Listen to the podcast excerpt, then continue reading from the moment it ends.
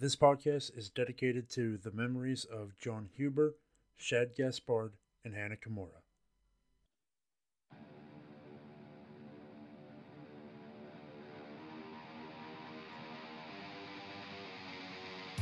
You are now entering Armbar Audio.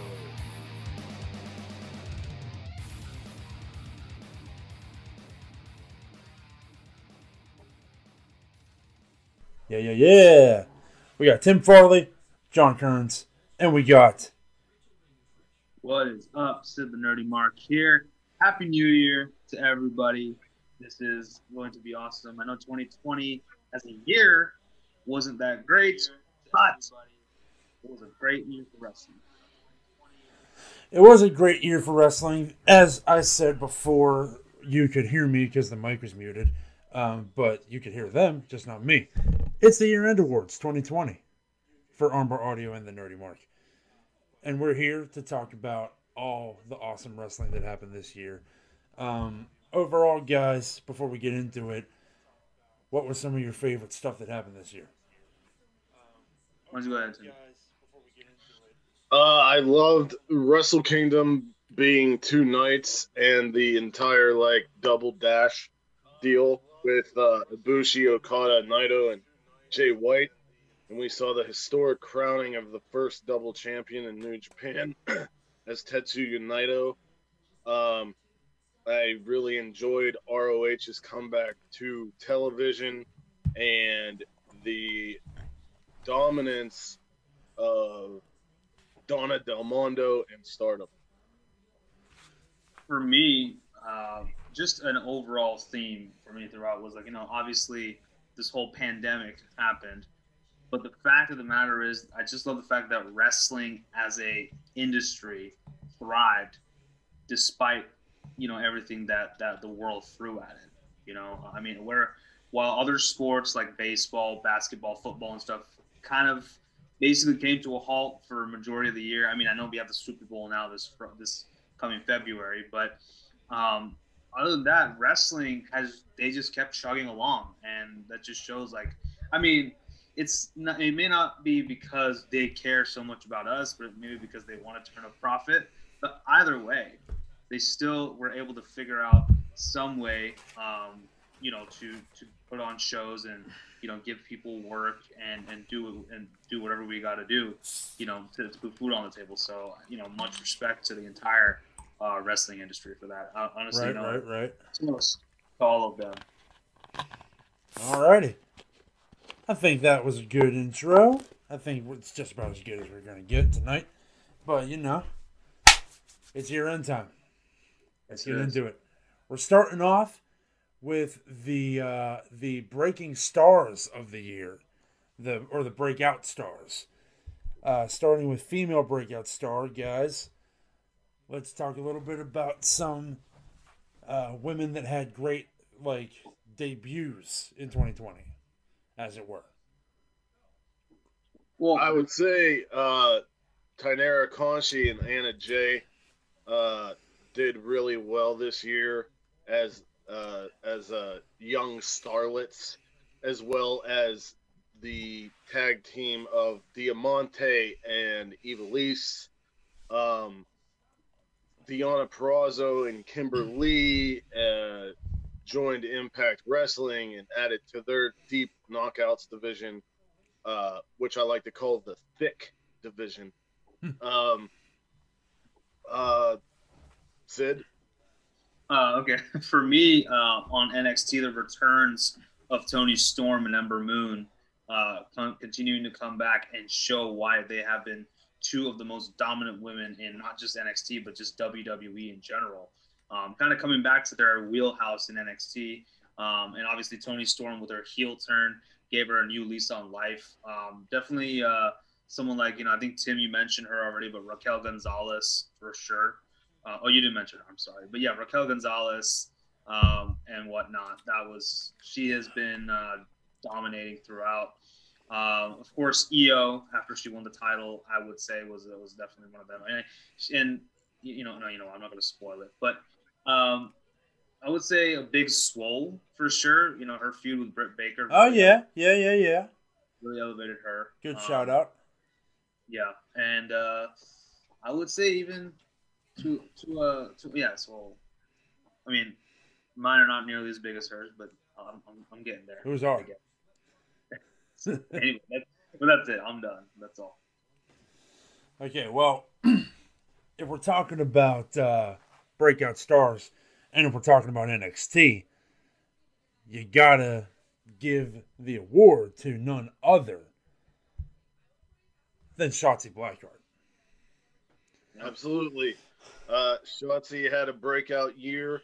She had amazing an amazing match with Io Shirai uh, that really turned heads.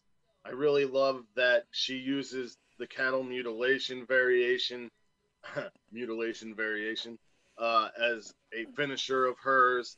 Um, she she even even though she may have not held the title or anything like that, she was featured prominently throughout, even as a hosting Halloween Havoc. Um, whatever she does, you're gonna watch and your eyes are gonna be glued. And um, she even had she was the uh, leader of the women's face war games team, so that's pretty awesome. Very I, the only nice. reason I had Tim do it is because I can't do it as well. But uh, for me, I think first of all, I mean, her look is just amazing. She rides a goddamn tank into the ring for crying out loud. Uh, I'm not gonna lie, like when she was in the beginning, like she, I don't know if it was it this year or last year, but she did was the one who eliminated Shayna Baszler from that battle royal, and um, she, you know, I think from there, like people really saw that, oh shit, you know, Shotzi Blackheart, you know, this is someone to watch out for, and you know, um, she has just that natural charisma about her, and you know, she has a character that seems to be resonating to something you know close to her heart. Her feud with Candice now is is getting really uh, really hot, so I'm looking forward to see what she does in 2021. Uh, also, I would be remiss if I didn't mention the documentary that they did on WWE Network, where they talked about her tough enough past and how she's come back to NXT. Um, and also her interview on Lillian Garcia's Chasing Glory podcast, where she opened up a lot about some things that are not uh, uh, great in her life. So, uh, if you haven't seen those or heard them, check it out. Yeah, man, absolutely. I mean, I don't, I don't, I can't think of any other female that had a better breakout year than Shotzi Blackheart did, and to see her finally uh, shining and getting that shine on in a major company is great. Because on the Indies, she's been so good for so long, and it's awesome. This has really been the year that we've started to see people that really deserve these spots get the spots For sure. and uh, definitely when we move into talking about the men's divisions with this as well uh, let's talk about some breakout males i'm going to let tim start this time. I'm gonna say this, and people can disagree with me because of tradition or whatever, but the young lions, Tsuji, Kidd, and Uemura, worked their asses off this year, participating in the New Japan Cup. Um, Uemura, I would believe, was in the best of Super Juniors. They've been on every show and they've been killing it. And it begs the question aside from gaining popularity worldwide, why send these guys on excursion? right Um, also, uh, this year for us um, at Armbar Audio and the Nerdy Mark, uh, the the Noah promotion itself has been a breakout to us. Um, uh, they have delivered main events that are five star worthy matches, uh, like Nakajima and Kenoh and Kiyomiya and their and Marufuji, who's a legend, and Shiozaki. I mean, they they've been killing it. Uh, and it like like I said, it not to everyone in the wrestling community but to us here, Noah was a breakout year to us. Um, Yeah. uh, Josh Woods, uh, when when uh, ROH came back and started doing the pure title tournament, even after the tournament, he was featured in pure rules matches, and I think he has unlimited potential. Sid, Uh, I think it's, when it comes to breakout stars, the one name that really sticks out for me is definitely Leon Ruff. Um, having a Ooh. Yeah. year, uh, having that feud with Johnny Gargano, uh, obviously, you know, instigated by Damien Priest, of course, but you know, having a great showing. Um, Yeah, but it instigated by Damien Priest, but a guy that really just flowed well and went with it and goed with went with the flow and came out better for it. For sure, yeah. Uh, that was, I think, you know, I mean, he got his run as a as the North American champion. Now, a lot of people may say, oh, because he lost it to Johnny, he was buried. But I don't think so. You know, I think he's had a good, good decent reign with the title. He, I think he will be back. He, I think he's poised to have a title run uh, once again. So I'm, I'm more than happy. Uh, and, and sticking with that whole thing in relation to Johnny Gargano, I would say after his return, Austin Theory. Um, he's been, uh, I mean, I mean, he has honestly took a bit of a hiatus because of something else we'll talk about, I guess, um, for which he is, of course, now innocent. And he obviously was able to just, you know, uh, uh, you know, after he joined the Garganos, I was like, this is perfect for him. You know, joining heel Gar- Johnny Gargano, this is perfect. So, I mean, I'm really looking forward to see what Austin Theory does. And I guess, well, I can also mention um, Darby, Darby Allin, uh, just because of, you know, finally taking that title off of Cody Rhodes, the North American, t- the TNT title. I'm sorry, off of Cody Rhodes, and uh, you know, doing some great stuff with it. So those are just some of my personal picks. Yeah, I mean Darby Allin definitely is right up there with people that could have definitely won this award, but like Orange Cassidy, like Orange Cassidy. And um, if you're talking about Orange Cassidy, I mean, just look at what he's done with Chris Jericho this year. Insane stuff. In there, having main event level matches with someone who I consider a bona fide legend of the business. But, uh, you know, we're actually going to go over to the land of the rising sun for this one because the winner of Breakout Star 2020 is none other than DDT's Tetsuya Endo. Tetsuya Yeah. Endo had an amazing year. Uh, he he won the title, the main title over there, the KOD title. Um, he's in a faction, the hottest faction over there, uh, called Damnation, and he won a tournament. And since he was the champion, he wouldn't go against the champion. He would choose who his his uh, defense would be. He chose Kenny Omega. Omega then put a video out and said pretty much that he will come back to DDT and wrestle Endo for the title whenever this pandemic kind of dies down. Um, but so instead of Omega, he chose his somewhat of a mentor, but the faction leader, Daisuke Sasaki, and they put on one of the best matches of the year for DDT or just Puro in general. Um, and he he defeated him, and that was major. And he got Daisuke to stay in Damnation and not retire, and it, it was a very big deal. Uh, Tetsuya Endo has been on my radar for a long time, and it seems like DDT has finally taken the steps needed for his uh, progression.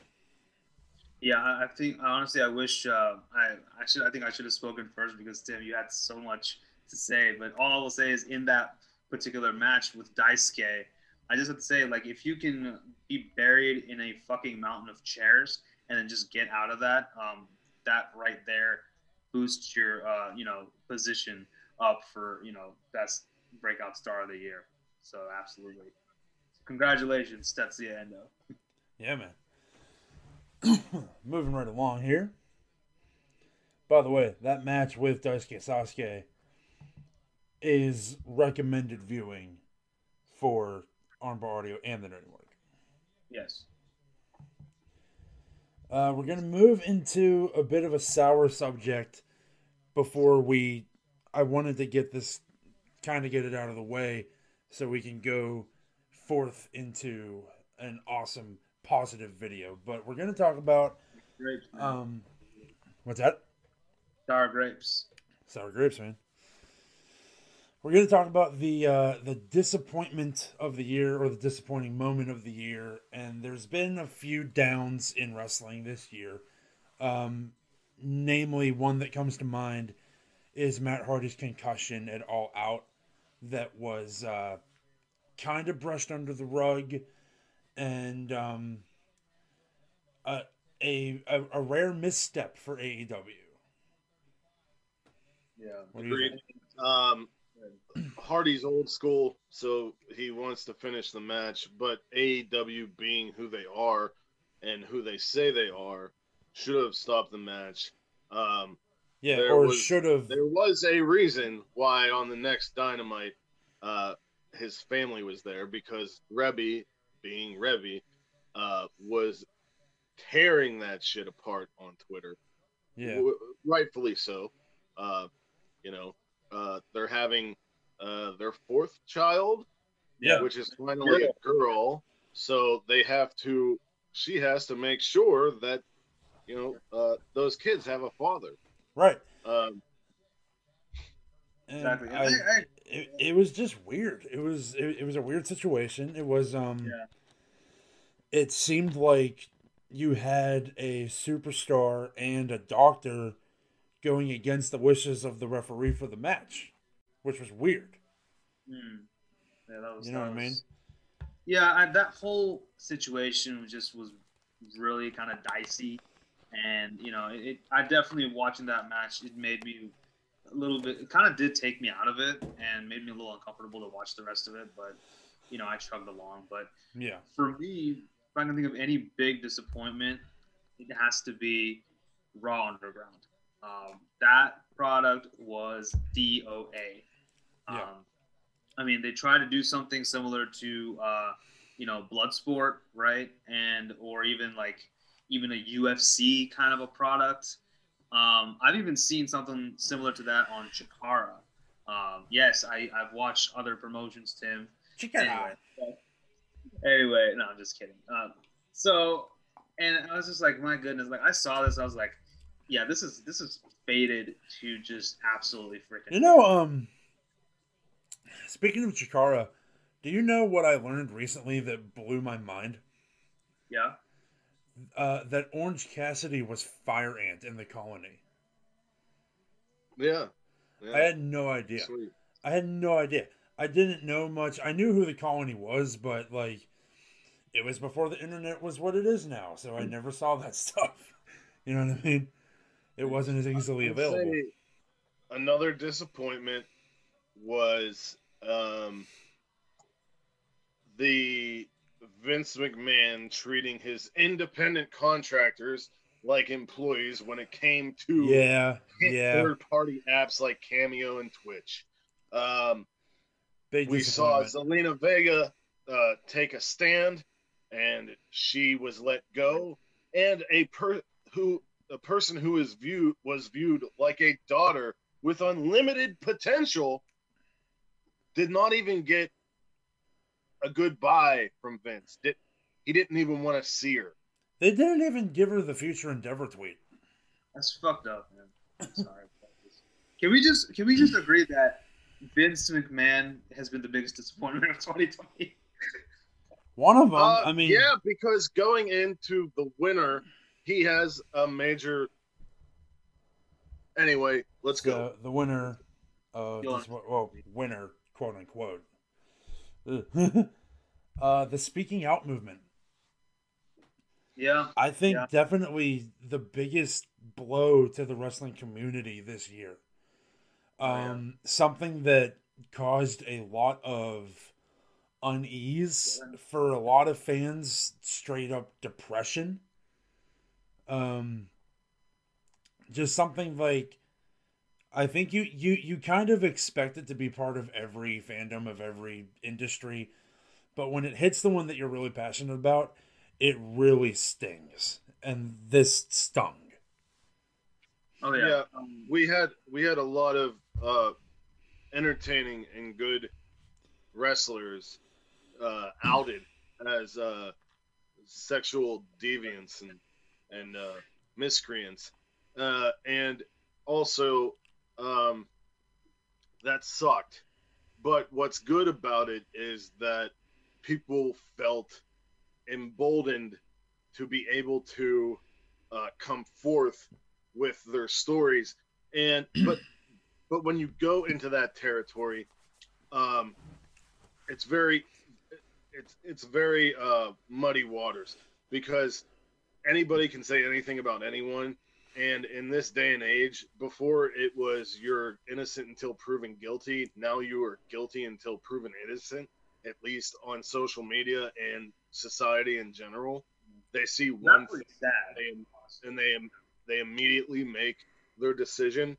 Um, we've seen companies like Ring of Honor and Impact Wrestling uh, and other promotions take action uh, pretty swiftly, and the WWE didn't.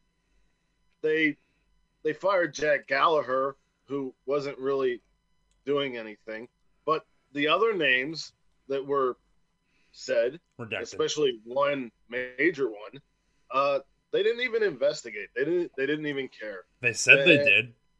Yeah. They said they did, but like Mm. it all happened Uh, too fast but for when the- anyone when- to believe it. when the when the person who came out about it was asked if there was an investigation, they said that they were not contacted at all. Um, Like but uh, also when it comes to WWE, when you are uh, when you have one of the best lawyers in America and uh, you're running a business on that big of a scale, um, if there's no if there's no legal stuff coming onto your table, then why would you give it a lot of thought? Uh, so that that's another thing. That's another part about this, which is very like muddy, Eh, like, um, you know, again, dicey situation once again. Um, I. So, wait, wait, wait, did you want something, something else, Tim? no, no, I'm good. Okay, okay. Um, no, I just wanted to say, yeah, like I said, very dicey and very disappointing situation. I think probably the, like you said, John, the biggest blow to the pro wrestling industry since in a the long death- time. since Chris Benoit's death. I would say. I mean, um, this was uh, you know one of those times where I was like, I've kind of questioned how proud I am really to be a wrestling fan. Like, not gonna lie. Um, I, I- talked. I definitely question questioned my love for the UK wrestling scene. Mm, right. I talked in length about the speaking out movement in one of my uh, Nerdy Mark Super shows. Just if you just go to my channel after you watch this video and say "speaking out," you'll, you'll After this it. video. After this video, yes, because I'm here too. You see my, see my sexy mug here, and you can, see, you can go see it over there. Anyway, um, but so uh, no, like if you just type in "speaking out," it's like the first video that'll pop up. Anyways, but I think, um, like you said, especially that one particular wrestler who's still employed by WWE. Um, I can't believe they freaking still kept that individual around. Uh, one thing I have done is uh, I used to when that person uh, came, you know, I used to talk about that person. I used to like snap my fingers and I would make the screen all go purple with my editing magic. Uh, that particular effect has officially been retired from my channel because uh, I do not support sexual predators. Although it was great to see Kushida break his fucking arm. That was Oh, yeah. great. And but anyway, but this uh, all joking aside, uh, speaking out movement absolutely disgraceful. And absolutely- there's a uh, uh, also there's a there's a piece of merchandise that used to be a staple of our set here that is no longer there. yeah. Uh, I'm gonna go out and say this. Uh, uh, whenever I found out a certain wrestler was outed, uh, I was going to burn my T-shirt of this guy, but uh, this was another part that I wanted to talk about. Where is forgiveness in today's age? Because uh, some of these people who were outed admitted to it. They took the blame. They apologized genuinely, like in in many many uh, worded tweets or uh, uh, notes and such like that posted, uh, and some even donated to charities for for like sexual assault uh, victims and such like that. Why why isn't that enough? Um, it, it just seems the world is just really fucking weird right now. Like, Yeah. I will say this though. Fuck Jim Cornette. yeah, I, I you. mean, yeah, in most scenarios. I I am not gonna be under his wife while he watches, so I can get a PS5. So Right. Hey, nowadays it might be the only way to get one. True. That's so true. That is so true. Oh my God. Sold out everywhere. Jesus Christ. If, if I if, if I wouldn't have found a Nintendo Switch when I did, I may have made that phone call. hey Jim, I want to be a wrestler. Psych, Can I I just want to wife's hairy switch. beef? If anyone watching is a sugar mama or sugar daddy, you got three people who want a fucking PS5. So you know, just slide into our DMs. They're open. I don't want a PS5. Just sponsor my fucking podcast. I don't want to work anymore. Uh, anyway, let's get to the next uh, Yeah. piece of business. We are talking about the worst and best gimmick of 2020. Uh, Yes. Bad I would gimmicks. like to say. Uh, there's one that comes to mind on the male side. Uh, the best man, Oh. Miro, uh, is is Dog shit. okay. So we always talk about how AEW does things right. We talked about whenever it was happening, the Nightmare Collective, or yeah, Collective, and as soon as people started saying that that was shit, AEW threw it out. This Miro thing, this best man thing, is just straight garbage. I I know I like I understand that I he loves to play video Oh. games and he has a Twitch. I know that he came from Bulgaria from nothing, and now he has a model wife whom he had sex with in a tank at WrestleMania, and he makes a I mean, shit ton of money so shit. he could Yeah. so he could buy the the outlandish things that he wears. None of that bothers me. The thing that bothers me is you've got this guy who who who should be running through motherfuckers, and he's next to Kip Sabian. Uh, it's not it's not helping either either guy. The I best want, man. I want What what more. makes you what makes you the best man? I I haven't noticed uh, what makes him the best man. I don't understand the rel- I still don't understand the relationship between him and Sabian. I really Um, want nothing more. I want nothing more lie. than for this wedding to be over and Right. Like, gone. can they get married now? Just get married Please now. get And it just- over with. Yeah. I mean, I'm not, I can't believe I'm going to say this. I can't believe I said this. I know Tim, you mentioned this to me once, but I have to steal it.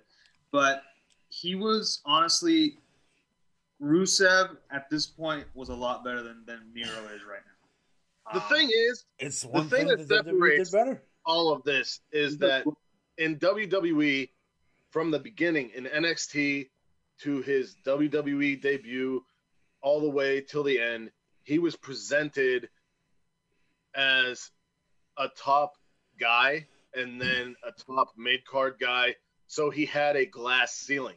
We know in AEW, they don't have glass ceilings. You can go as far as you as you can possibly take yourself but they threw him in a fucking hole with this gimmick.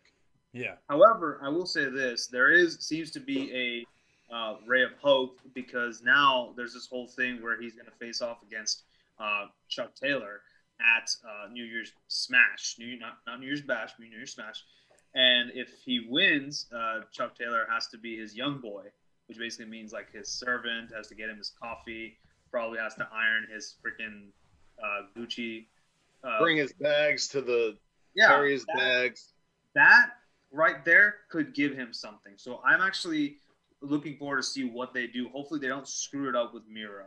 Um, for me, I would say another name that comes to mind uh, would be Kenta, uh, the former Hideo Itami. When he debuted in New Japan, I was very excited, uh, especially when he did the whole thing with uh, Katsuyori Shibata. And um, now, I mean, he hasn't really done that one thing, you know? And I would have, you know, so, and I know, Tim, you want to, I know, Tim, you're going to touch up on this, but just one sec. Uh, I just want to say, like, I still have some hope for Kenta just because, you know, now he's, there's a pot, there's that uh, match again for the IWGP US Championship. He's the next challenger. And who is the champion? That would be one Jon Mox.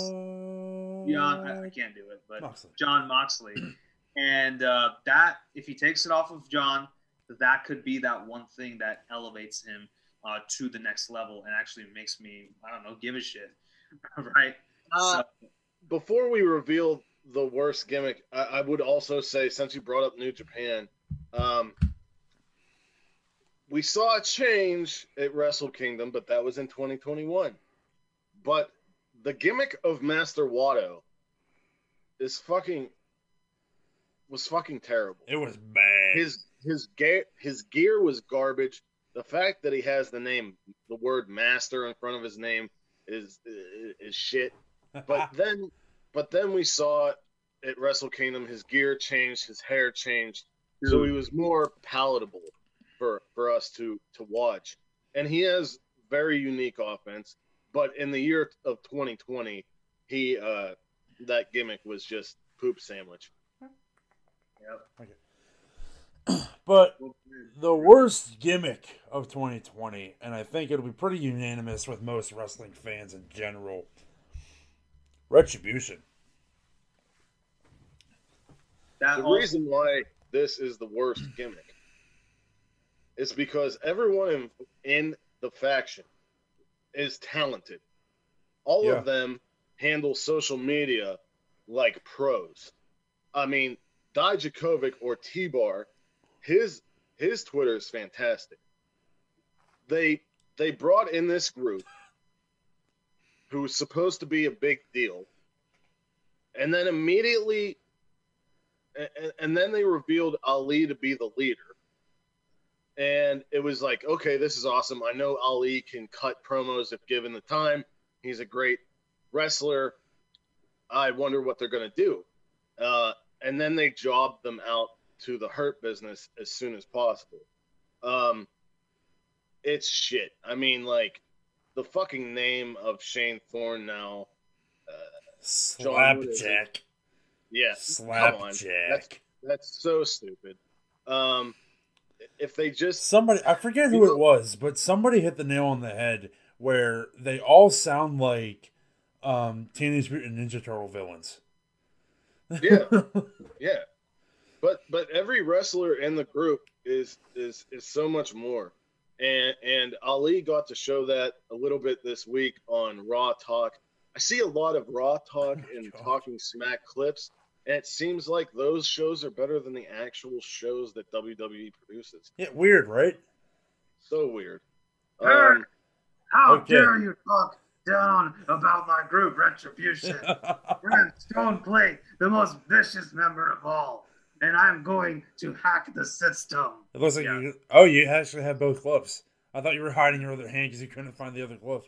Yeah. Anyway, yeah. I mean, this was this is absolutely disappointing. I hated a- again another gimmick that was DOA, Dead on Arrival. Um, you know, as you can see by my really shitty impression. Sid, I'm going to say, it, I, I feel like it took a really long time for you to put on three things. I mean, I was, I was, no, yeah, I I, was I, I'd hate to see to see how he gets dressed. no, okay, I was putting on the mask. Were- were you just waiting? I put I put my pants Yeah. on one leg at a time like everybody else. I'm not so sure Sid does. Yeah, no, I, I jump up in the air and then I, and I, and I put them on. That's what I do. He does a backflip too. Yeah, yeah. and then and anyway, I'm fucking Will Ospreay. Anyway, no, uh, but Backflip. also a PSA to tell people to continue to wear their masks. Just letting you know, wear your mask, people. Anyway, Even though retribution's shitty, wear your mask. hey, that's hey, that's one thing they're promoting is wearing masks. So hey, That's true. That's true. But uh, yeah, like you said, I mean, they sound like yes, Teenage Mutant Ninja Turtle minions, not even the villains. Yeah. And um, my goodness, like people like uh, yeah, Mia Yim. I mean, my God, man, like I, I, she was, I was so hot on Mia Yim during NXT, especially with her, you know, her teaming up with her boyfriend Keith Lee and taking on uh, the Garganos. And I was like, why did you, why did you do this to her? You Yeah. know, I mean, her name was okay, The Reckoning, fine, whatever. But like, they just like you said, they they made them jump to the Hurt business and to the Fiend. And I will say, I won't say, um, of Dio- the group, Dio Maddin looks. I I don't know what it, is his name. Mace. Yeah, he's Mace. Yeah. Uh, Yeah. he's the one. He looks fucking badass. I like him. I, I'm, I'm, He looks like a dollar store predator, though.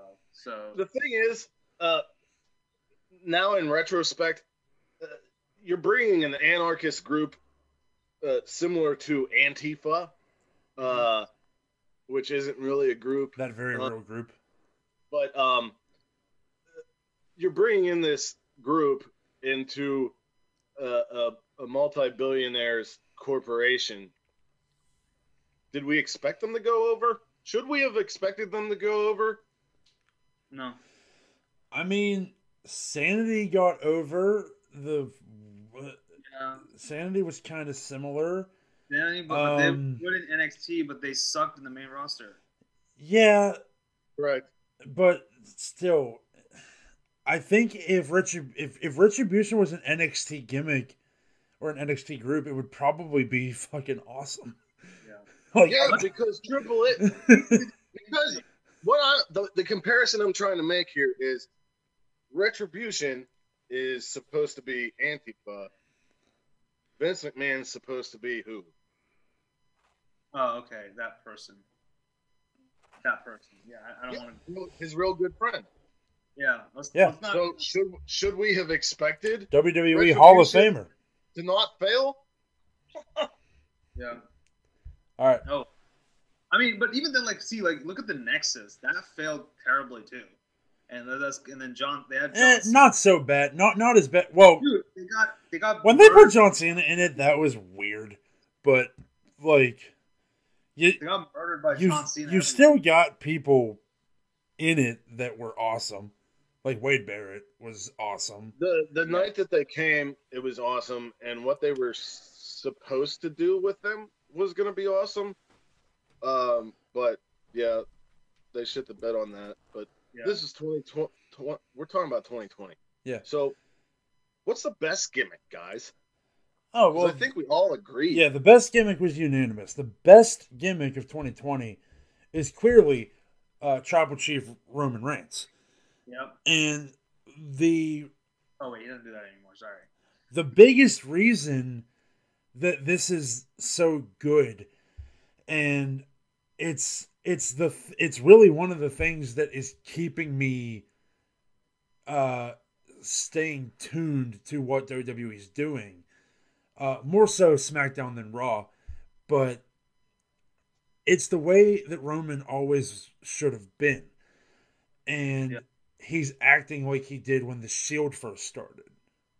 You, you know what I mean, Mhm. Sid? Yeah, but even even more so. I mean, the Yeah. fact Or the fact that he aligned with Paul Heyman, uh, that that he's talking to his family members, and even now going on to the SmackDown roster, saying that I'm the reason that people tune in. I am the reason there's food on your table. I am the head of the table. I'm the tribal chief. I am the reason that you are still employed. Like that shit is hard. That's hard shit. And and the whole it has elevated uh, Jey Uso uh, so much. Um, I mean, now I actually know their names. Like I could distinguish who's who. yeah, So that's pretty cool. Yeah, without the face paint. I mean, it only took them five years to to do it, but hey, I mean, we've only been clamoring for hey, five. whole don't don't. I'm I'm, What? I'm still I'm still pissed that the second that I realized which Uso was which based on face paint, they stopped wearing the face paint. Oh, That yeah. still makes me mad. I'm I'm sorry. I'll never forgive them. Right. So But we're moving on. finally, you know, hey, it took them five years, but look, you know what? Honest to God, better late than never.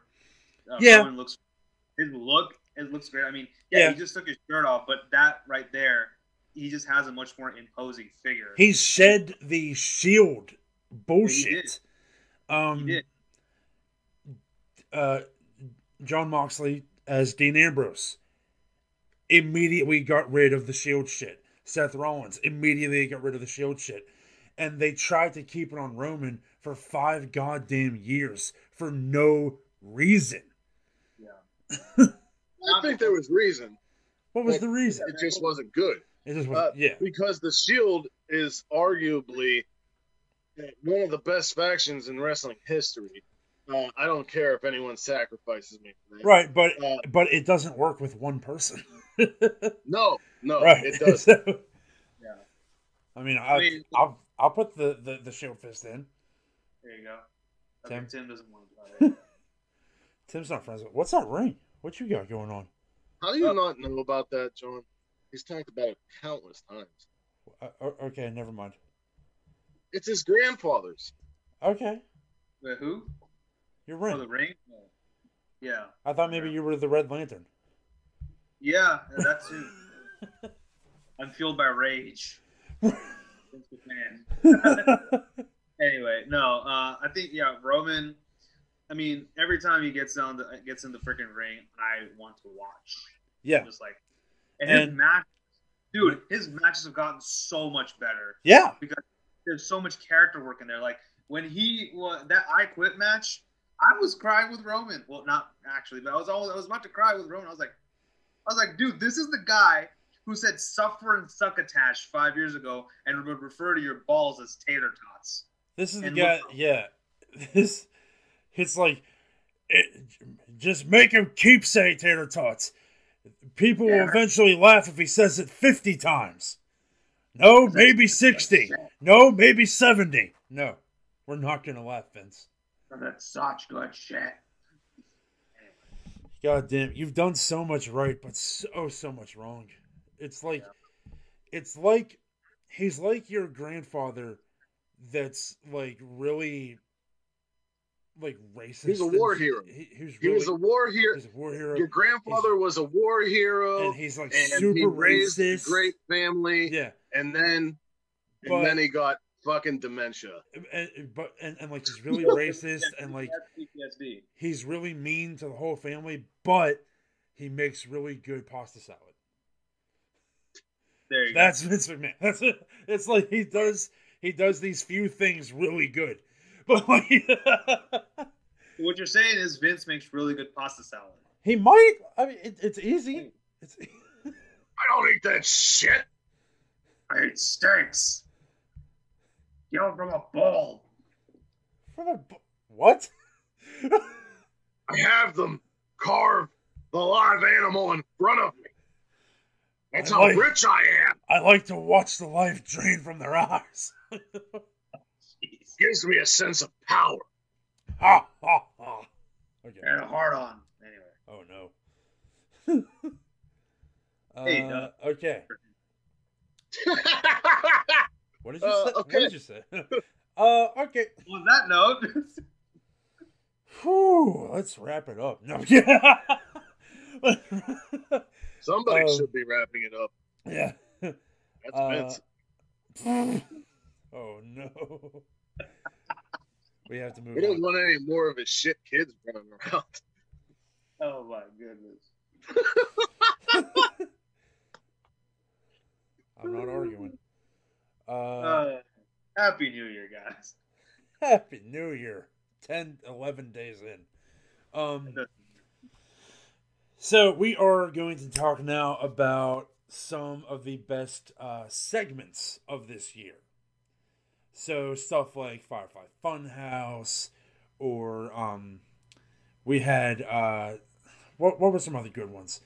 We had the the debate between Chris Jericho and Orange Cassidy. Like, start naming some of your favorite segments of the I year. want to. Okay, I do want to talk a little bit the Firefly Funhouse. I Yeah, obviously the Firefly Funhouse segments reintroduced us to Bray Wyatt, re uh, told his story, and the thing is with Bray Wyatt, he has a lot of lore packed in with him. Like you could make an entire like if Marvel or DC were to get the copyrights from Gray, they could make a really good series out of just the Fiend. You know? yeah, and that's why it's so. I think that's why just because I'm, I'm a huge superhero fan and comic book nerd as well, uh, that just appeals to me. And honestly, I will say I know John, you have your feelings about this one, but the Firefly Funhouse match was still one of my favorite things that they did in WWE. Fine, I'll- Absolutely, absolutely. It's fine. It's not a match. I'll give it to you there. But the storytelling in there, the I have gone. I have gone on record as saying that it was great for what it was. Right. No, I agree. Yeah. And- But let me, let me just say, like, this is a great, just a beautiful psychological dissection of a character. In this case, John Cena. Yeah, And I personally, it makes me want to see more Firefly Funhouse matches, like him against Can we- Taker. Hell, that If we're talking about the Firefly Funhouse, though, can we talk about the excellent addition of Alexa Bliss? Because when we all first heard about Alexa being involved, we were all kind of like, oh, I don't know. But Alexa has shined, oh yeah, shined on the Firefly Funhouse and has been nothing but a great asset to the world in which Bray Wyatt is presenting. yeah, yeah, he has like basically his own like cinematic universe. Like, if whenever Bray retires, I would love to see just like a bunch of grindhouse films with the Fiend. Like, I'm not even joking. I want to see that. That would be fucking awesome. Yeah. Anyway, sorry, we're gushing about the Fiend so much, but I think another uh, segment is just everything that the Dark Order has been doing on BTE. Just I don't yeah, know if that's- yeah. We, we we can definitely. I, I'd say that that counts. I'd say that definitely counts. Um, Yeah. the the BTE. So we we could even mention the BTE title, the fucking Gator Golf thing, hilarious. The mustard, amazing. The Skittle. um yeah the he's mustard boy, skittle boy, uh, Pizza bottle cap kicking boy, pizza He boy. wouldn't be any boy if it man. wasn't for the late great Jon Huber. Yes. The Exalted One is one of the best gimmicks we didn't talk about, and he gave the Dark Order direction and gave it a a, reason. Gave everyone in that group pretty much rules. Um, John Silver and Alex Reynolds have both said that before he showed up, they were a per appearance act. Yeah, Uh, so they basically got signed. He brought in Anna Jay, and as Sid has told me, gave her the number 99 in honor of Wayne Gretzky.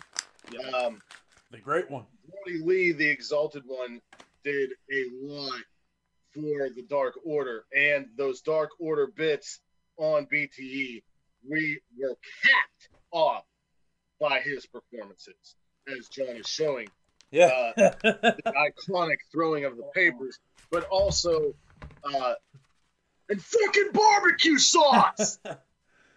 and also, I mean, fucking Cowboy Day. Cowboy Day was a great segment. That whole episode was amazing. Yeah, absolutely. Oh yeah, and uh, one more thing. One more thing I just want to say. Hangman. No. No, they're friends now. We don't say fuck Hangman anymore. Well, uh, Brodie. Hasn't Hangman he? even does. Hasn't Fuck he? Hangman. Hasn't he Fuck been Hangman. through enough? Hasn't he been through enough? but uh unquestionably the best gimmick or bleh, best segment of 2020. Um going just based on statistics because it was recognized by Time magazine for 2020. I thought it Uh, was the New York Times. Was it the New York Times? That sounds more correct. But yeah, New York Times. Le Dinner Debonair, folks. Yeah, that was great. Widely regarded by many fans, even those that don't really care for Jericho or MJF, as one of the best segments in wrestling history. Oh yeah, I think it felt. Excuse me. It felt like a like a like a not not messed up one, but like it felt like a an adult Disney movie. Yeah. That whole. And I just loved every bit of it. Uh, first of all, MJF's got pipes. I'll tell you that. Like that man can freaking Well, yeah, the, he, he Well, was going to be an opera know, singer. He was. He wanted to be an opera singer. Yeah, Yeah, he wanted to be an opera singer. Yeah, and he did the. I know the "You Are My Sunshine." he is my sunshine.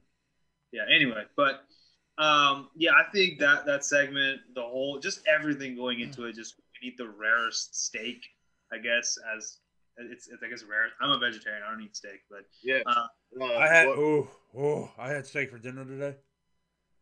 I- hey is I it got, a I got I mine. have to Huh? ask, i'm sorry i know we're doing this live i have to What's ask, that? is it a crime to put ketchup on your steak Ugh. because i've heard people say that If you it's can a do really you want. You're eating it. you, Like you that- can do whatever you want, cool. but like you shouldn't need to put ketchup on it. I'll say that. you shouldn't need to put anything. Yeah, you shouldn't need to put anything on, but okay. toppings can be nice because mine today um it, it it had this like spicy like garlicky sauce with it and it had Right. little tiny shrimps on it. It was so good. But nice. I digress. Um i would never i i i would never go below uh medium on my steak so i would instantly lose the contest that jericho and mjf were having so uh but yeah um, the song was hilarious and actually The fact good, that they did the song backwards was pretty fantastic as well. and yeah. impressive. uh, just just watch it just go watch it my know? favorite line was, "We're closer than Cody is to a jackass." That was my favorite. Even though I love Cody. And uh, moving on now, we're going to talk about some of our favorite feel good moments in wrestling this year. Um, definitely have to mention Tetsuya Naito getting both the IWGP Heavyweight and Intercontinental titles. Um, Long time coming. long time coming. And we just had that again with Kota Ibushi. Um, he's been the Intercontinental Champion before, but he finally, and this technically happened in 2021, so we're not really putting it here. But like He- him, him finally getting the heavyweight title was really cathartic. Uh, what else? What else did we have? Um, I am going to say that the Brodie Lee tribute show hmm was really, really feel good. And if this other thing hadn't happened in this year, that probably would have won. yeah Because, I mean, if, if you watched that with dry eyes at any point, check yourself. other feel two other feel good moments uh, that I would like to say uh, regard Drew McIntyre. Uh, his his performance in the Royal Rumble uh, was fantastic. He he eliminated Brock. He subsequently beat Brock for the title at WrestleMania, which was amazing. The WWE finally crowned a UK WWE champion, uh, and Drew has has um, has been given a bad hand uh, because of the pandemic and because he's on Raw, but Drew McIntyre is is a lot of ways like um, Brett, where he was the top guy in a bad time, and Right. I think I think once the crowds come back, um, all the naysayers of Drew McIntyre are going to be shut up when the crowds come back. Yeah, but, I think within that, John, what you were saying, the Brodie Lee tribute, yeah. within the show, that feel good, one of the best feel good moments was Eric Rowan slash Eric Redbeard just coming out, you know, helping the Dark Order win their match, and then Yeah. and that said, goodbye for now, brother. We'll see you down the road. And was- god damn it, like I don't know I don't know how anybody could watch Tony Khan hug Brodie's kid and not just openly weep. dude, I'm about. okay, we need to move on. I'm like, Yeah, what what one, John? I'm about I'll, well, I'll tell you, Tim, you rushy bastard. Uh, definitely Becky Lynch's pregnancy announcement, oh yeah, especially the way that it was done.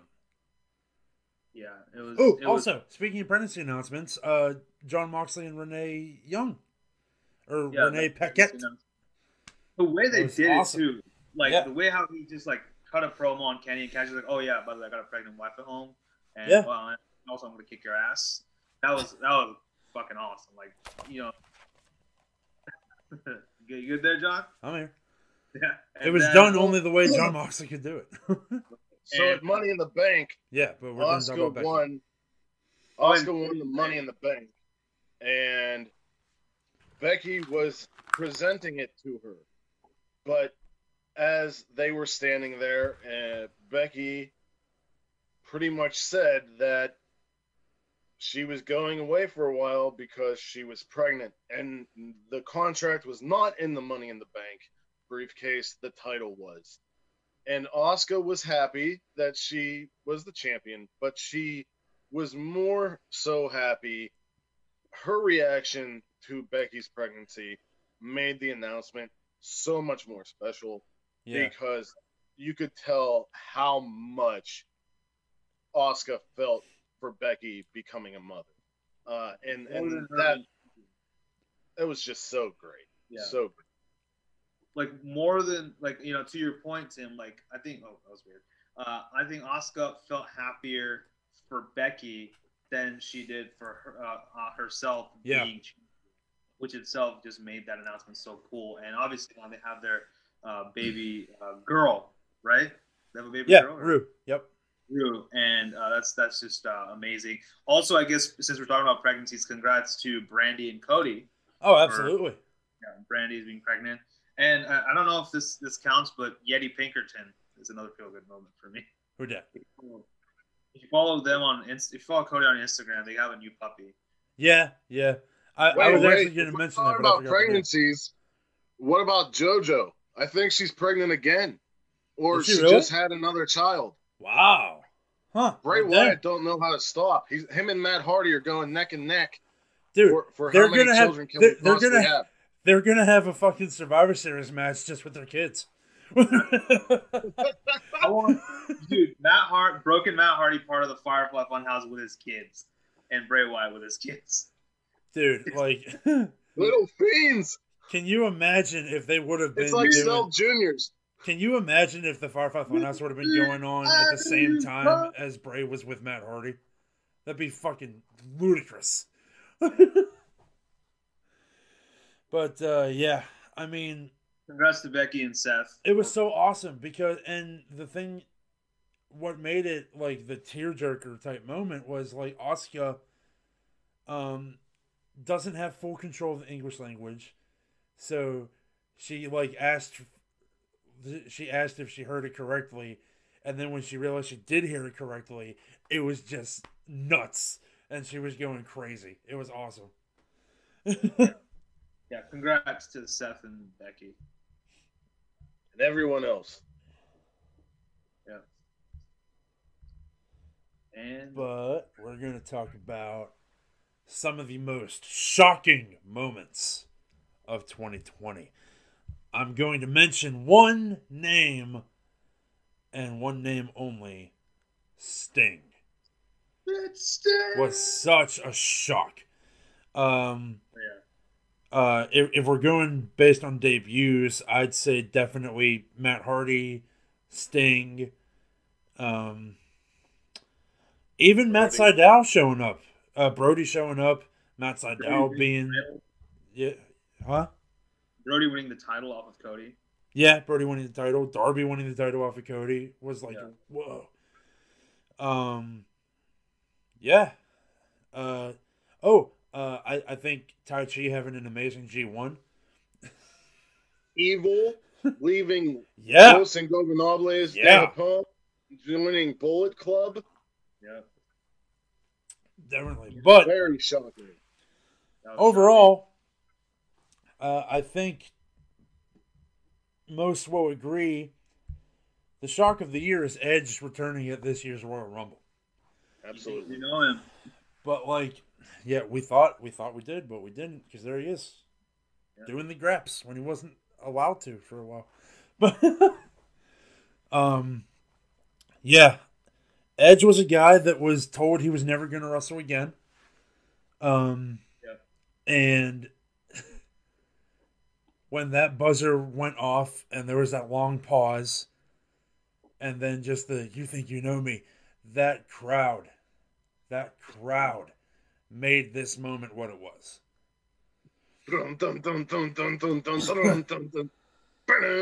like, like you could see it you could see it on the people's faces you could see okay tim we got it it's a fucking great song, man. it is a great song, but like you could see it on people's faces that they were like they didn't believe that it was happening. Right. you know what I mean? Tim, you want to talk a little bit about it? Yeah, he went on to put on great stuff in the Royal Rumble match. Uh, all of us thinking, you know, there were many possible feuds that could have happened after that Rumble, especially with AJ Styles, which I think they should revisit. They should visit uh, when Edge returns. But we got the greatest mat- wrestling match of all time. I put that in quotations because I don't feel that way, and most people don't. But it was fucking great. It was a great match, and the Great. build to it was fantastic.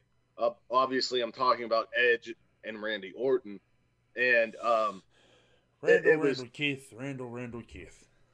it was it was great stuff, man. The build to it was great. The match was great.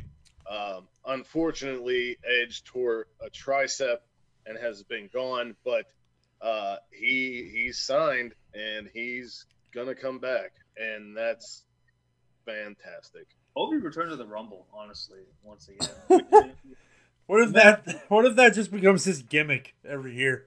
Just injures himself and then returns to the Rumble. Hey Vince, I'm gonna kayfabe an injury around uh, August. Don't even then I'll do it. Don't even do that. Don't even do that. Just be at the Rumble, and then just be gone for Yeah. no Oh, reason. he's gotta have a feud after the Rumble into Mania, and then right after Mania, just bounce. Yeah, but it'd be funnier if it was just the Rumble and then he was gone again. Like I, I'm gonna head out. You know, after you get I- eliminated. Yeah, Edge. The camera follows him. He gets eliminated, and the fucking camera follows him to the parking lot, getting into the car and leaving. yeah. That's what they should do. Another shocking moment was actually, I would say, Don Callis uh, basically announcing the alliance between AEW. oh and yeah, yeah, yeah. Like when he said, Um, Visible hand, man. Mr. hand. I mean, it did. It started in 2020, but 2021 is going to be the year that that's going to be like the thing. You know what I Yeah. mean? And uh yeah, 2021 is looking damn good for pretty much every wrestling promotion out there. I mean, we're having uh New Japan is coming back to TV in the states and the UK and India. They're getting into India. "Oh, yeah. That's what I've heard. I talked to my cousins about that. Yeah. Like, yo, watch New Japan. And uh, we're going to move on now Yes. to some of the best storylines of the year. What do we got? Ooh, I would say the whole thing with uh, MJF, whether he would join the inner circle or not. That was good. That was- Um, I think that MJF's campaign to be AW champion was good as well. Some people Yeah. didn't feel that way, but I thought it was hilarious because of the time frame that it was happening in. I would Uh, even say the Fiend storyline, like the whole story of the Fiend. Yeah, unraveling. Fiend storyline. It was just- Ibushi's storyline in the G1, where he wrestled everybody else's type of match, especially his match against Taichi, where instead of forearms, headbutts, slaps, kicks, it was just kicks to the thighs to the point where Taichi had to be like taken out by people. Yeah. Uh, this leading to Ibushi winning the G1 for a second year in a row. Um, and his whole becoming God storyline, all of that stuff, fantastic. I believe I have become God. Yes. Yeah, for sure. Excuse me, sorry. And then, oh yeah, Will Ospreay storyline with uh, Okada, that was a good one. But yeah, but but again, another thing that I think, um, because of when it started, I think 2021 is going to be when we get the Yeah. bulk of that. You know what I mean? Oh, what about? I know it started in 2019, but it ended in 2020. Jon Moxley's quest to become AEW champion. Yeah, it was really good. Um, all that, all those matches he had with Jericho were fantastic. Yeah. Um, I think also, ooh, um, the uh, uh, best friends and Proud and Powerful was, was- cool with Sue's van. Sammy and Matt. Sammy and Matt, definitely. But I think storyline of the year, the fall of Hangman Page. Yep. Yeah, it all began at I would say when he lost to Jericho at All Out. Um, Yeah. You know, and failed to capture the AEW championship. From then on, you know, uh, because you know, obviously getting drunk with booze, and then uh, obviously right there, even FTR uh, getting into his head. You know, even though he won the championship with Kenny, he wasn't like even hundred percent in it. It's No, really it, it's really impressive to me when wrestling can make me feel real honest to god emotion because i've been watching for so long and i know that it's all staged and oh it's just how it's written blah blah blah blah blah Yeah. but i was legitimately pissed at ftr when they revealed that they were stringing hangman along the whole time Well, even before that, um, when Omega and Page formed and they, they won the titles, Page kind of started putting a wedge between himself and the Bucks yeah by saying things like, you know, aren't you supposed to be the best tag team in the world? Me and him got it first. And even so, they still weren't on the same page even then. And then just just what would happen after that where they lost the titles and Hang, Hangman still thought they were going to be a tag team and Omega just pretty much said fuck that and and um Omega ended up eliminating him from the Eliminator tournament for number one contendership to the AEW title. And, and like we mentioned earlier about the BTE segments, they would always say "fuck Hangman." At one point during this descent, he joined them in the fucking chant. Yeah. And all the stuff with him and Brandon Cutler was fantastic.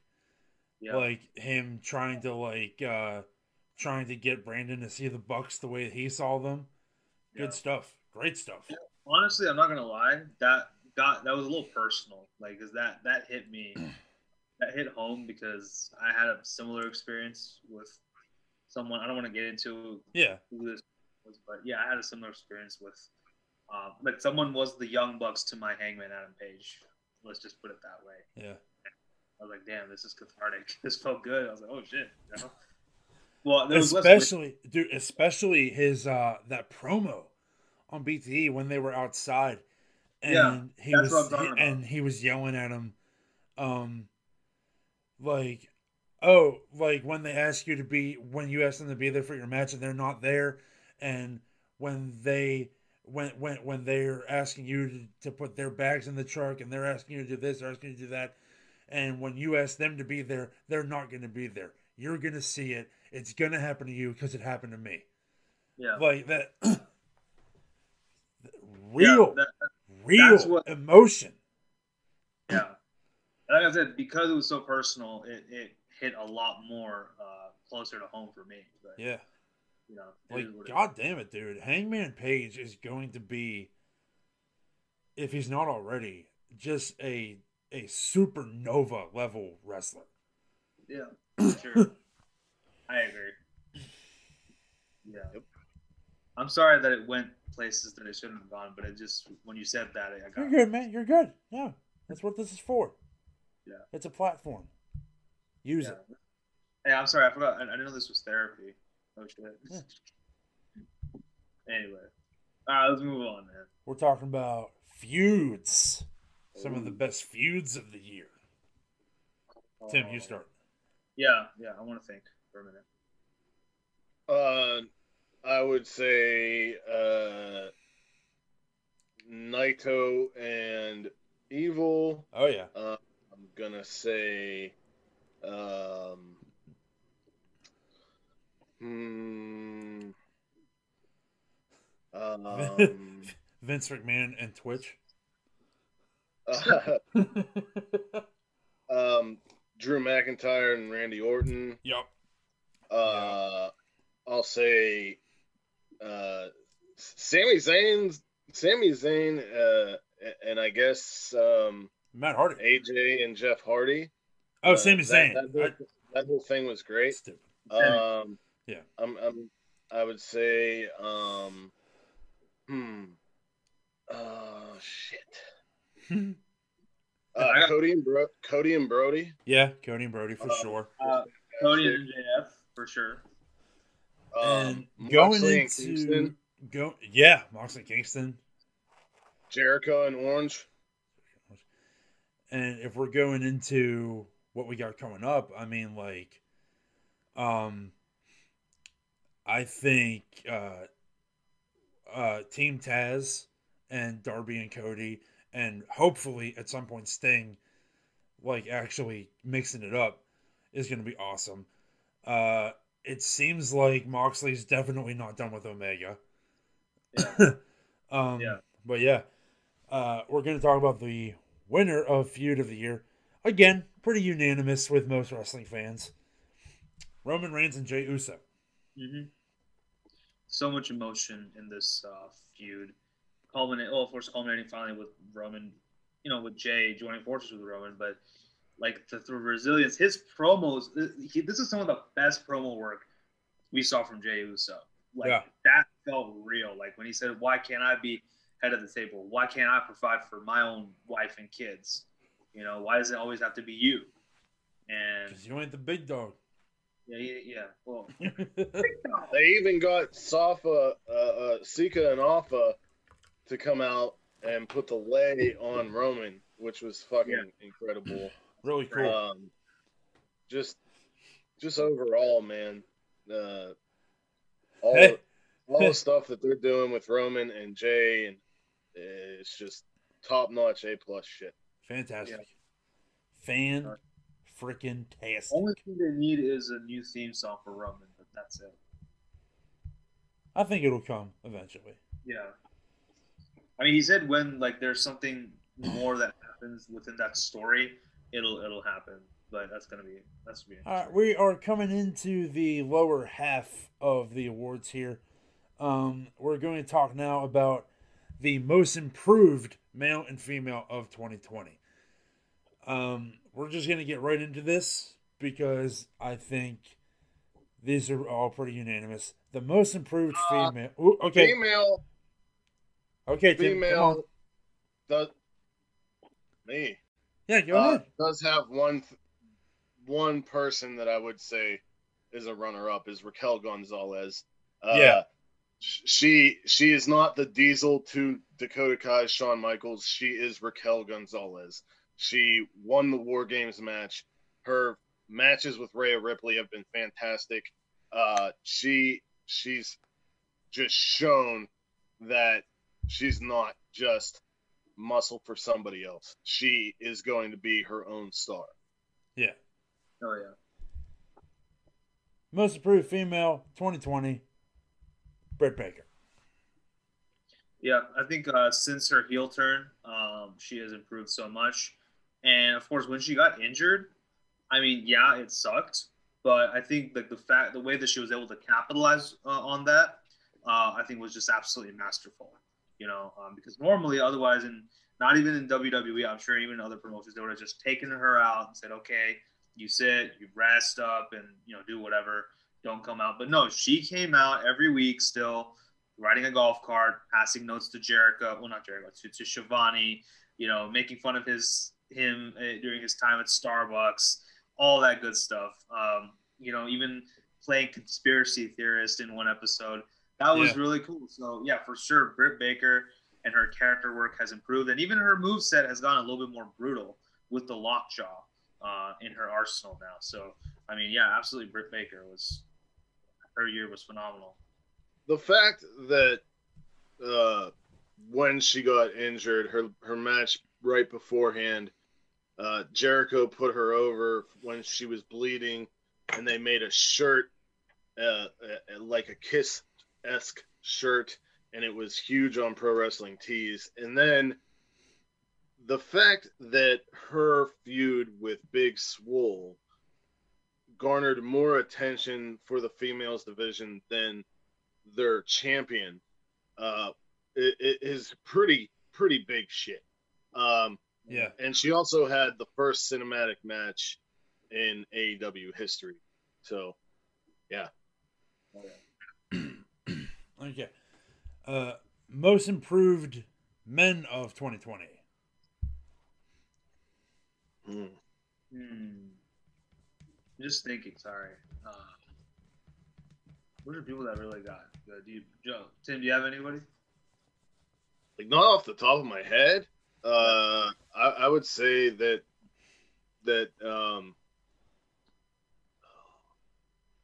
I know who won and I, I I think this was a unanimous decision as well I, I think so as well, but definitely New Japan Pro Wrestling's Taichi. I mean, we touched on it a little bit earlier on. His uh, absolutely stellar run in the G1.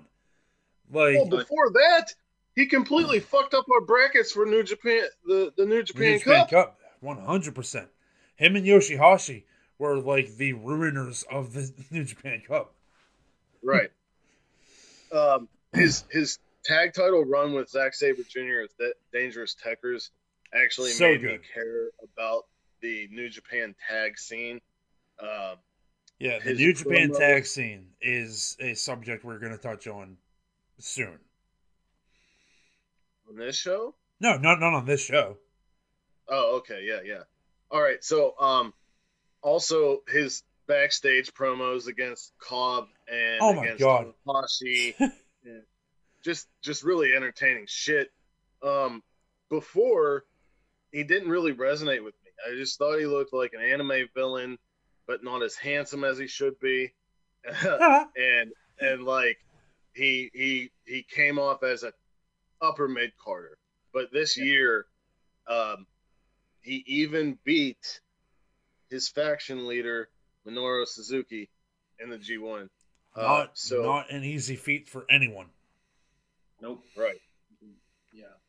I mean, I, I think just for the reason that he looked like an anime villain, or even like basically like a tuxedo mask from Sailor Moon, that kind of always, you know, kind of drew me a little bit towards. Yeah, Tai he was always he was always a guy His that character. he was a guy that I was like I should be a fan him. of this guy. I Yeah, should love this guy. Oh, But, I, thought, I thought you meant hate him. no, no, no, no, no, no. I I don't I I, don't watch wrestling that way.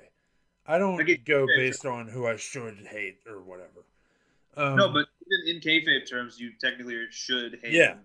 He does a good job of being Yeah. a chicken heel. But So, like for a, a long time, it was like he would come out, and I would be like, eh, "Okay, it's Tai Yeah. Chi." Like, it's cool. But like I know he's been there a while, so like respect and everything. But like, eh. but now, I'm, I'm, I'm, I'm watching when he's in there. I'm watching. for sure, for sure. Like, yeah. We're going to talk about the best indie female and male of 2020. Uh, the best indie female of 2020 was a tough category to pick. Uh, you have Allie Kat, you have, but at the same time, a lot of those amazing independent female talents are getting signed now. So you're finding it more difficult to think of who really is an indie female. I think before we say who the winner is, uh, Kylie Rae should be mentioned. Absolutely. Uh, she was poised to be the Knockouts champion in Impact. She was the Warrior Wrestling champion. Um, she had unlimited potential, uh, and she decided to step away from wrestling this year. And uh, we have an episode. Uh, it's either the first or second episode of Six and Sixty where we talk about her. But I did just want to mention her before we announce who won. yeah. Yeah. Um, I think uh, Allysin Kay deserves a shout out. I think Serena Deeb deserves a shout out. One hundred percent. Um, it seems like a lot of indie people are The winner, the winner of uh, the winner of the female uh, mini tournament at Bloodsport, who has also been shown on AEW Dark, Lindsay Snow. oh uh, yeah, she's really cool. Watch out for. She's really cool. Um, I think Leyla Hirsch as well. I don't think Leyla Hirsch is signed yet. Um, I think when she Like- does get signed, and, I'd and say I'm Leyla saying Hirsch, when, I'm not saying if, I'm saying when she's going to be signed. But uh, the winner, the winner, best indie female. I don't think there's any question. Thunder Rosa. Oh yeah, uh, Thunder Rosa. I mean, I saw her first on NWA. Sorry, Tim. I, I just needed to get this out, but uh, you know, Thunder Rosa. I saw her on NWA uh, Power for a little bit, and like I like the moment she stepped on. Tim, I got it. I got it. I got it. Tim, I got it. I'm sorry, I forgot, but I'm here. I got it. Okay. What happened? Nothing. Tim left, and now it looks weird. Okay. Oh, dude, why did you leave? I don't know. I, I have it, Tim. Don't worry. I have it. I'm here. um, he wants me to read this thing. Okay, so I mean, like, I just wanted to say one thing, but like, I think, and she's also done a lot for other indie uh, wrestlers because she had started her own promotion called uh, Mission Pro Wrestling in San Antonio, Texas. So a lot of the women, the indie women that you see wrestle in uh, AEW Dark, a lot of them are on uh, performing on Mission Pro as well. So it's it's basically for only women. That's a whole all women roster. It's like I guess their her version of Stardom, if you will, or Tokyo Joshi Pro, if you will. Uh, maybe not to the same scale, but it's still really cool. Um, obviously, like I said, when she first popped up on scene, it was on uh, a, NWA Power for me, and I was very impressed with her look. Saw her wrestle, very very impressed. And when she came on to AEW, again, I think it's also a matter. I think she's her getting into a feud with Britt Baker now. I'm Yeah. really excited. Yeah, I definitely, I definitely knew about her before NWA Power, um, but I hadn't really seen much. But I definitely knew the name, and I knew what she looked like. Like I knew enough to know who she was. But to um, me, she was great as Cobra Moon on Lucha Underground. yeah, she was the faction leader that had uh, Luchasaurus in it, very cool, was pretty. very cool. Oh, okay. I don't know enough about Lucha Underground. I gotta get. I gotta find a way to watch it all. Um, but Thunder Rosa held the Tokyo Joshi Pro International Princess Championship from May to July. Uh, the NWA Women's Championship from January to October, and is still the Inspire Pro Two Dragon Twin Dragon Connection champion with Rachel Rose. Thunder Rosa brought the NWA Women's title to AEW and kept the NWA name alive by being on primetime cable television. She's had amazing matches with Serena Deeb, Hikaru Shida, Priscilla Kelly, Kimber Lee, Molina, Maki Itoh, and Allysin Kay. Bang! So yeah. I mean, what more do you need to know? If you're not a Thunder Rosa fan, you're fucking dumb. Uh, Jeez, man. Not geez, man. That's these are undeniable truths, and I'm spitting. it's fantastic. Yeah. Best indie males. I mean, Lio Rush, Blake Yeah. Christian, Lee. Moriarty, um, uh, Chris Dickinson, Danhausen. Danhausen. I mean, Jesus Christ, the list goes on and on. Indie wrestling is so fucking rad right now. It's so good. Can we, can we include Joey Janela in that? Because he still does a lot for indies. Joey Janela, I think, deserves at least honorable mention because sure. he is signed to AEW. But god damn it, is there anybody doing more for independent wrestling right now? Nope. Nope. I don't think so either. But the winner, of course, is a man who absolutely 100% rules ass. None other than War Horse. Oh, ooh, no, I made myself lightheaded doing that. Sorry, but I no. do that uh, all the time. Yeah, Tim, go ahead. I want. Why don't you go ahead since you're the. I got it. I'm gonna do it. I'm gonna do it because if Tim does it, we can't look at his pretty face. Yeah. Say something. though. what? What? um. The Tokyo. What? So.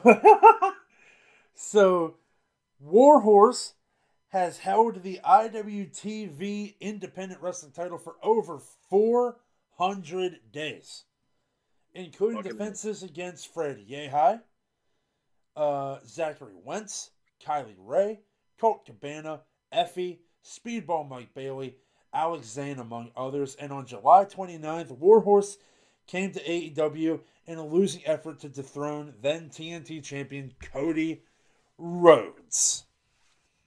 Oh yeah. Now, holding the independent championship for that long and also going on basically starting your own campaign on social media to get yourself and get independent wrestling noticed on such a grand stage And then it actually working.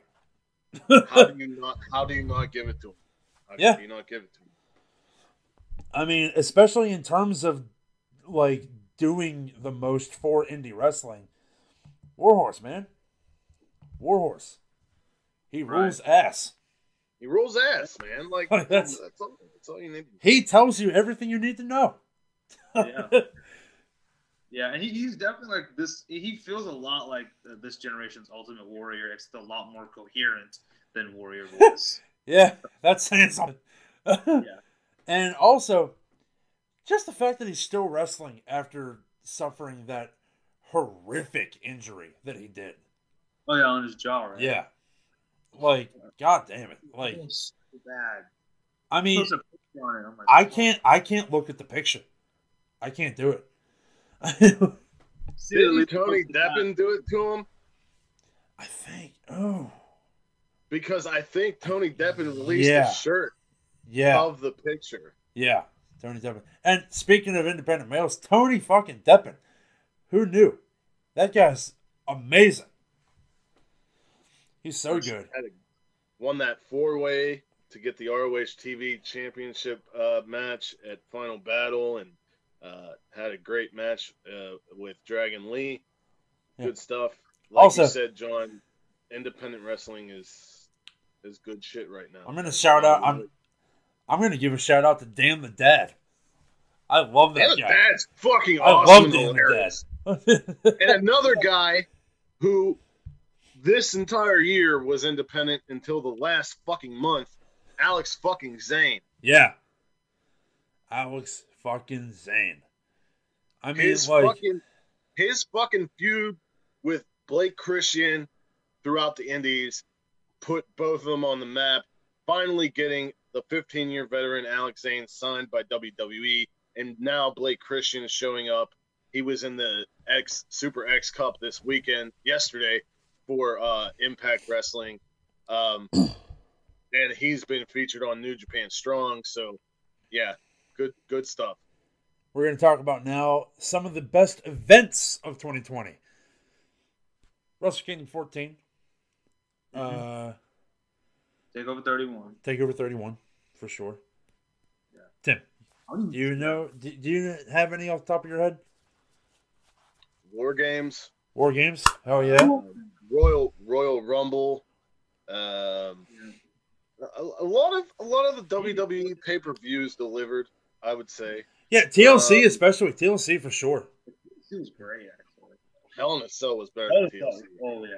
Yeah, Uh, Halloween Havoc. NXT Halloween Havoc. That was good stuff. Yeah, Bash. Bash at the. Well, no, no, no, not Bash at the Beach. Is it this year? Bash at the Beach? Yeah. Did it. they do that this year? No, no, no, no. It was last year. It was last year. I'm was sorry. last year. Okay, No, um, Fighter Fest. That's what I meant. Fighter Fest. Fighter Fest. But I think the best promotion or the best event. Oh, the fucking uh, uh, New Japan at Jingu Stadium, or Yeah, yeah, yeah, yeah, yeah. that, the one at, that at, was fucking at the baseball diamond. Such cool Yeah. stuff. So amazing. GCW Slime season was fantastic. The collective in its entirety was just an awesome thing that happened. Um, but yeah, let's move on. We got event of the year, full gear. I mean, like top to bottom, AEW's best pay per view For sure. since Yep. its inception. Tim, go ahead. Uh, you had Kenny uh, against Page, Silver versus Orange. Uh, FTR lost the titles to the Young Bucks um, in a fantastic match, one of the best tag matches of the year. Uh, you had uh, Moxley and Kingston in that great I Quit match. Uh, was this the same one? Was this the one with uh, Shida and Thunder Rosa? No, well, I think this was Shida and Nyla. Nyla. Oh, okay, okay, And I think this is where we had Allysin Kay and Serena Deeb on the buy-in. yeah, Awesome. Yeah. Actually, it wasn't even on the buy-in. It was on the main show. It, was, it opened. Was it on the main show? Yeah, they they they. What was the said- buy-in? they said- What what what No, it was They- supposed to be that, but it uh, was I guess supposed they to be did that? They said forget it. They just want to put it on the main show. What was the buy-in? There was. I don't think there was anything on the buy-in. No, there there was, but I can't remember. Yeah. It got replaced on the buy-in. That's what happened. Ah, okay, gotcha. Yeah, but I don't remember what replaced it. Okay, I will just say this one thing, and just and that's it. So I talked about on the top of the show how, despite the pandemic, wrestling industry kept chugging on, and this was right here a wonderful example of that. Um, I think once this pandemic hit, all companies, AEW, WWE, everybody, were still like, "What the hell are we supposed to do?" You know, Right. no fans, whatever. Um, and I'm not gonna lie, some of the quality did suffer a little bit with the episodes across both shows in the beginning, but after some time, I think AEW just said, you know what, pandemic or no pandemic, we're gonna give these guys a good fucking wrestling show, and it's exactly what they did. And just for that, I have so much respect for AEW because, you know, like I said, they wanted to keep chugging along. Yeah, AEW was definitely leading the charge in uh, wrestling during the pandemic era. Yeah, they still are, man. They still are, I mean, we're still in the pandemic era, but yes. goddamn, dude, full year, They just knocked it everything out of the park. absolutely. The promos between Moxley and Kingston leading up to that I Quit match was just so fucking good. Yeah, Freaking Jeff's kiss. Chef's kiss, Yeah, like one hundred percent. yeah, and like obviously like even Kenny versus Adam Page, I would say is definitely like a dark horse in that pay per view for Yeah. sure. So yeah, I've yeah, I have nothing but good things to say about Full Gear. Literally. Yeah. Uh, promotion of the year. New Japan had a really good year. Uh, Ring of Honor's return has been amazing. GCW Noah, Noah. is amazing. Uh, is doing great things. GCW is quickly becoming my favorite independent promotion, maybe of all time. What about MLW? MLW is great, dude. But MLW just recently came back, but they're still doing good stuff. Stardom. Stardom's great, but I mean, I mean- NXT, NXT And I have to put it out there. But I mean, you know, we're on the payroll, so we have to give it to AEW. Uh, Yeah, they, they pay us monthly. Why AEW is the promotion of the year is Yes. because War. this company cares. And what I mean by that is since its inception, they have done uh, benefit shows for those of victims of gun violence. They they do not um, make the fans feel stupid. Like they tell you uh, the background. They make they, they they make you feel like you know what's going on uh, beforehand. And it's Um, you they- feel a lot more immersed into the stories than you do with other promotions. Right. Um, they have done great things for autistic people. They Yeah. have great representation with Sonny Kiss and Nyla Rose. Um, they have the, the way they handled um, Jon Huber's death in that tribute show and what they've done for the Huber family is tremendous and beyond what I could have even imagined that they would have done. Um, and since the pandemic hit, Tony Khan told his his wrestlers, if you don't feel comfortable, you don't have to come to work. And everything that they had going on, he had to throw out the window, make audibles as soon as possible, rewrite shows, and and he pulled it off. And then uh, they were filming at uh, at uh, the Nightmare Factory, right, or or like QT Marshall's place, Yeah. and then they they got the go ahead from I guess Shad Khan and was able to use the outdoor facility Daily's Place, which gave them a huge uh, step above from WWE because they were able to have people in the crowds. At first wrestlers uh, and then it became uh, more of a social distance fan thing. Um, so yeah AEW killed 2020 man Yeah, sure. And I think one one more thing, you're talking about all the people that, that you know they donated to.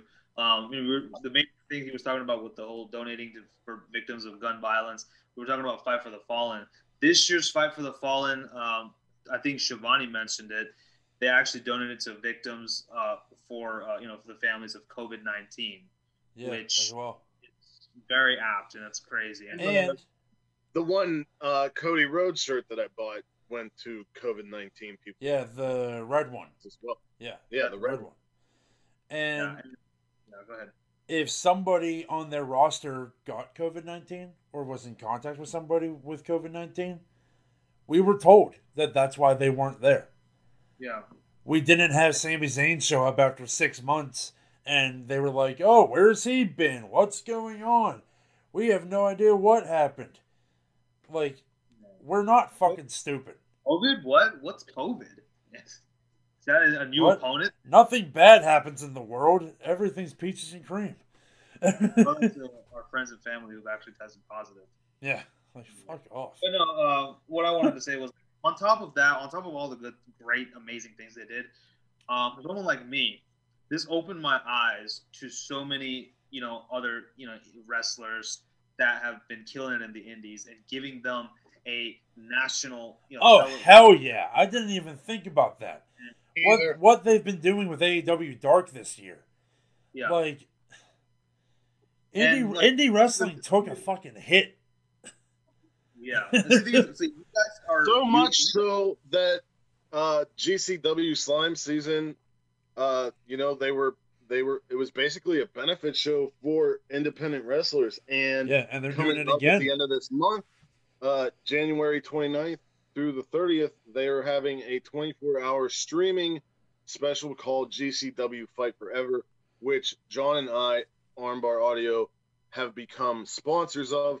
Uh, so check that out whenever it happens. Yeah, Uh, uh, because there's gonna be some things uh, from your boys uh, that you won't be expecting.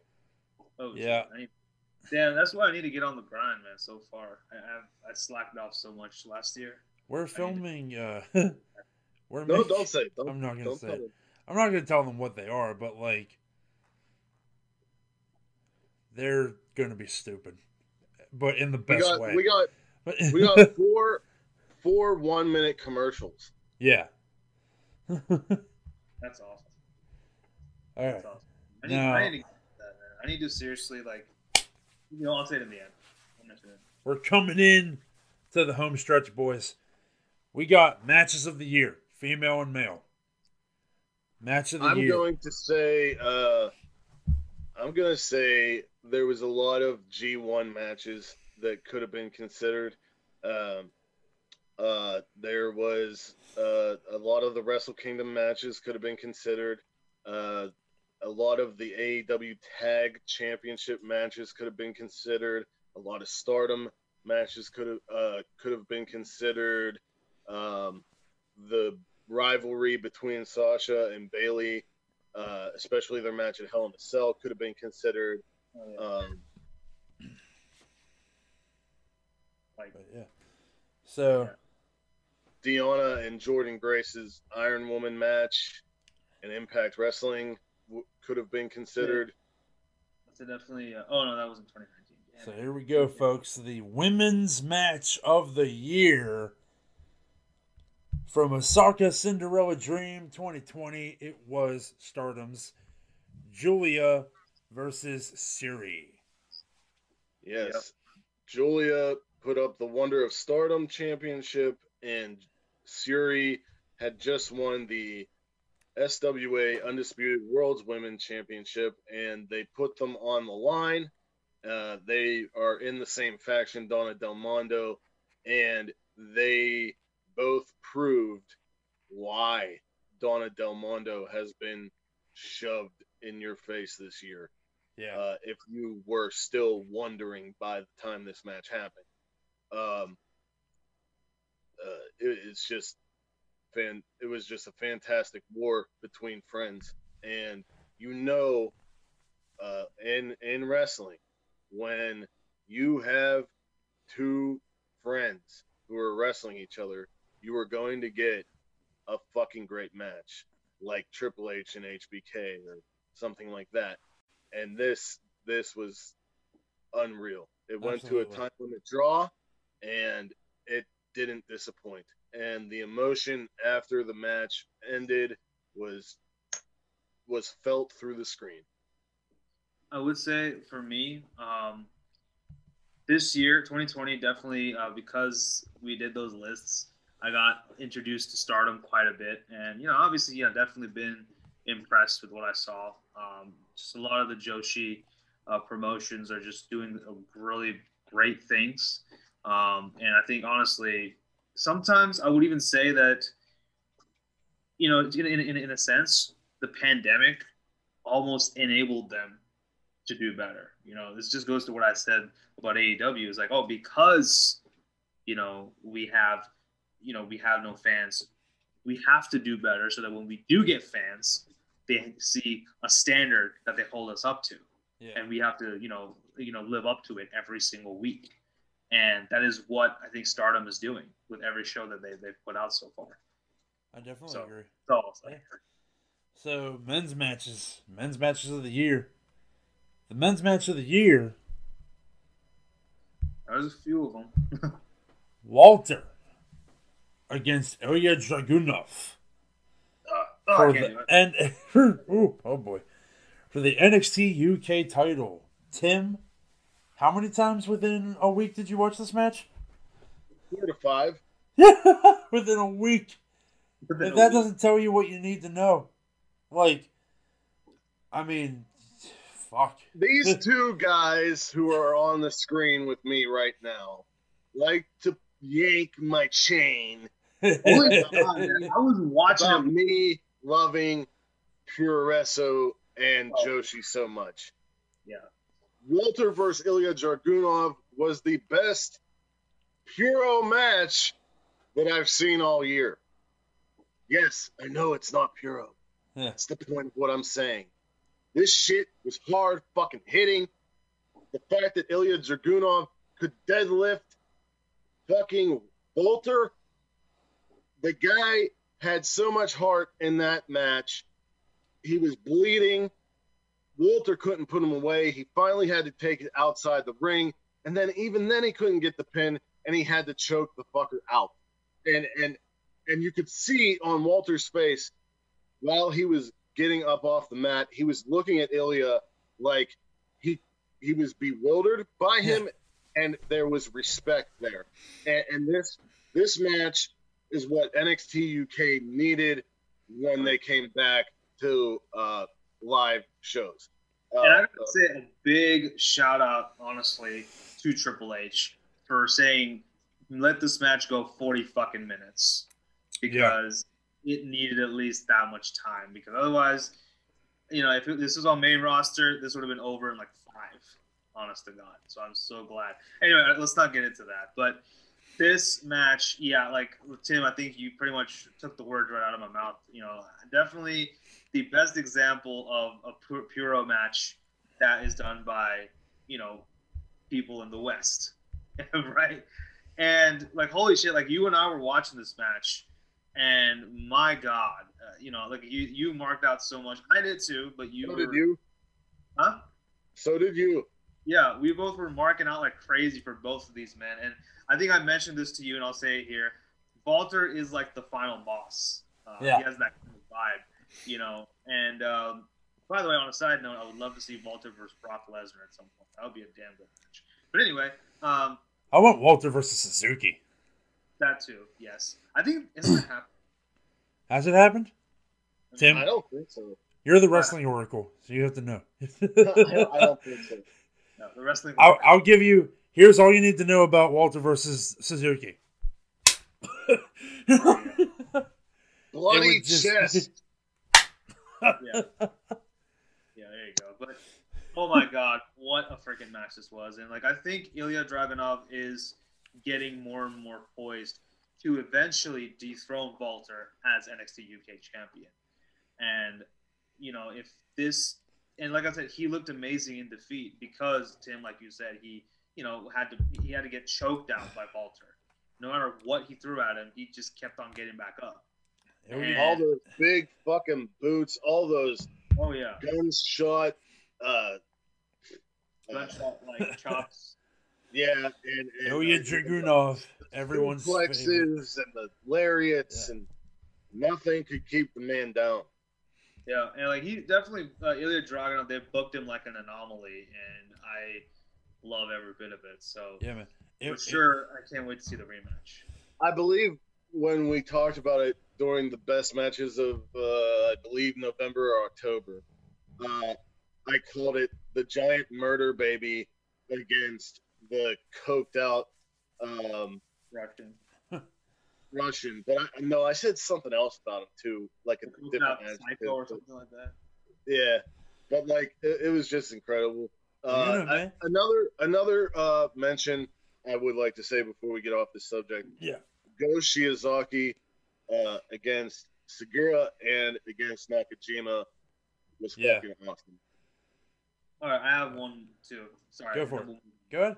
Um, I would say the fight pit between Matt Riddle and Timothy Oh. Thatcher. Oh, a damn good match. I cannot wait until the fight pit between Thatcher and Ciampa can happen. I can't wait. That would be great. But we have our last four awards. They are our highest regards as well. It's the best faction, the best tag team, the best female, and the best male of the year. These are the four highest awards that we will award tonight. Hence, they are at the end. uh, the best faction of the year. You can make a case for LIJ. You can make a case for Undisputed Era. You can make a case for uh, The uh, Hurt the dark- Business. the Hurt Business, The Hurt Business, Inner Dark Circle. Order, Dark Order, Inner Circle, uh, Triangula de la Muerte. but Yeah. uh, also, um, Eddie That's Kingston's like family. That was good stuff. for the Legado del bit that happened. Fantasma. Legado sure. del Fantasma. Sí. Uh, Legado del Fantasma, since y'all like it the way I say the Mexican. Legado. Yeah. Legado del Fantasma.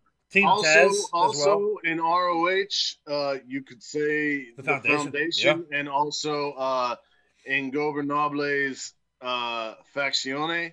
Yeah, the Faccione, Triple A. the Faccione Ingram. No, they're they're in Ring, Ring, Ring of Honor. Okay.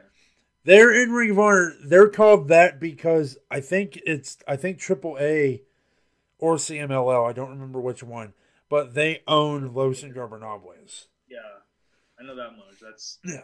that's I, you know, became Lij. But yeah, so but I guess mean, Club- I guess even Bullet Club. yeah, Bullet Club definitely like They always kill it, man. They always kill it. especially now. Oh my god, this Like- like, reintroduction of the OG Bullet Club is gonna be so fucking sick. Uh, but uh, yeah, best faction of 2020.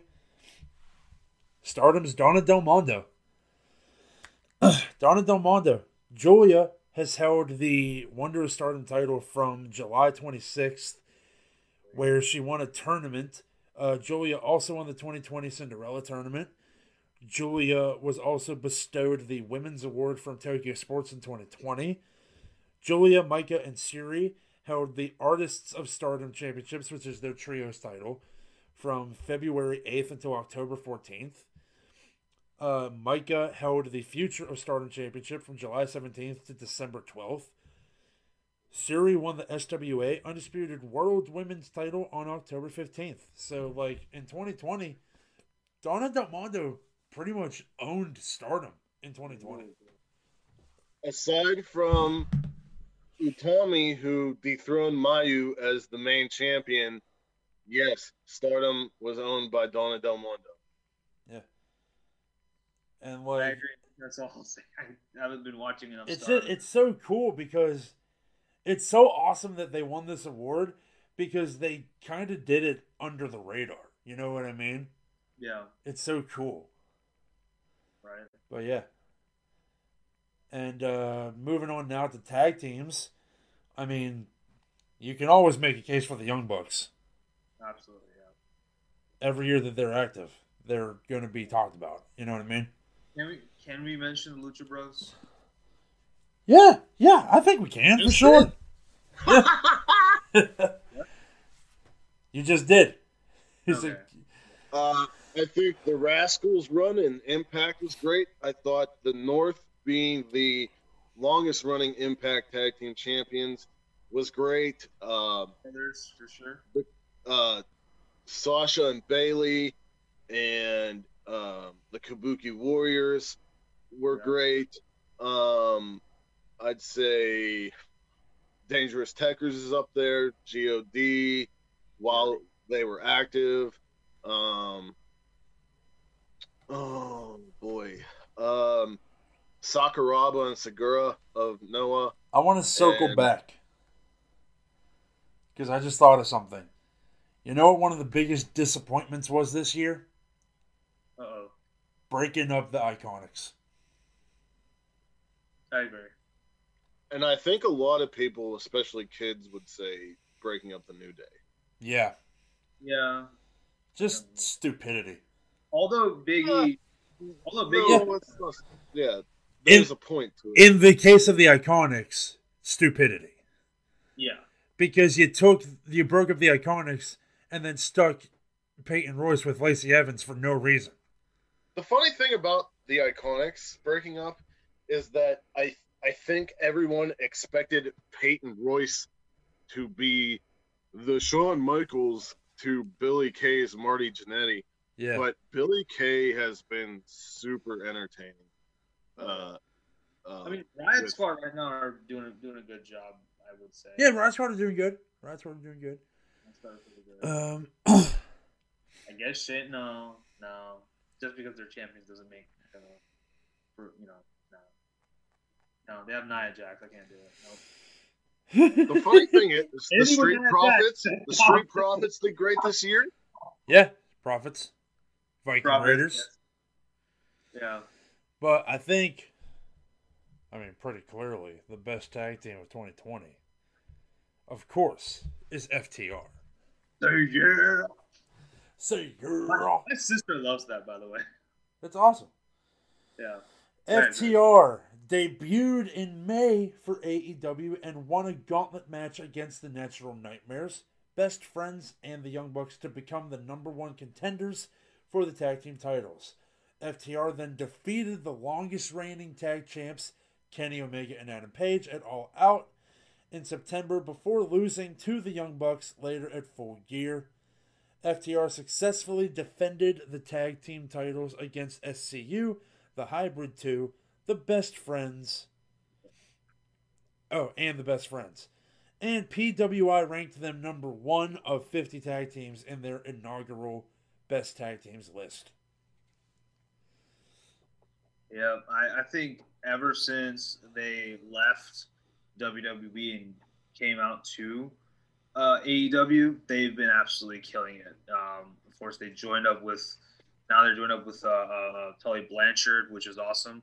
But on top of that, Blanchard! Hey! Yep. And then, uh, but like on top of that, you know, that finally, I mean, on Twitter, e- even when they were in WWE, they were hyping up this match against the Young Bucks. And finally, when we had the match, it absolutely lived up to this hype, and it was absolutely worth the. Sorry, it was absolutely worth the wait. So, I mean, after this point, FTR top guys out, and it was it was fantastic. Fear the fear the revelation, I guess. So yeah. Best females of 2020. I'll throw a couple out there. Yeah. Giulia, Mayu, Io. Sid, go ahead.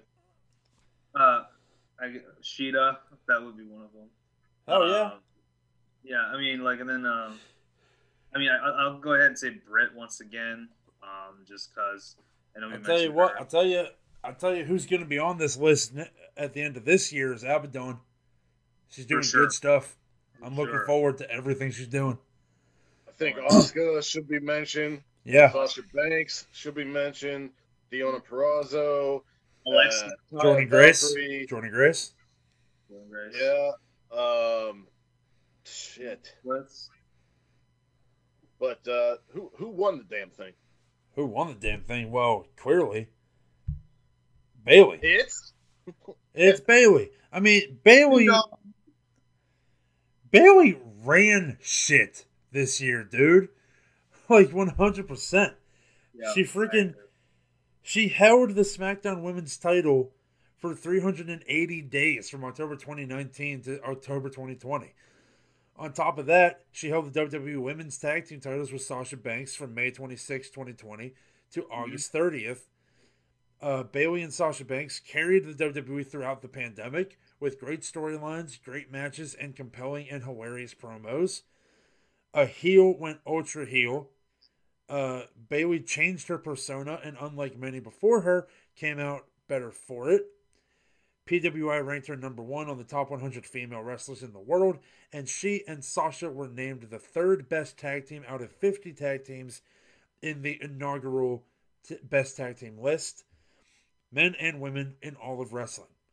Sports Illustrated ranked her number six out of the top 10 wrestlers, and Sasha and Bayley were named Tag Team of the Year by CBS Sports. Bayley had successful defenses against Carmella, Lacey Evans, Naomi, Tamina, Nikki Cross, and Sasha Banks Yep. before ultimately losing the title to Sasha. Bayley and Sasha had successful defenses against the Iconics, Alexa Bliss and Nikki Cross, Shotzi Blackheart and Tegan Nox, and the Kabuki Warriors until they lost the titles to Nia Jackson, and Shayna Baszler. yeah, yeah, pretty much covered everything there, John. But no, uh, I had to.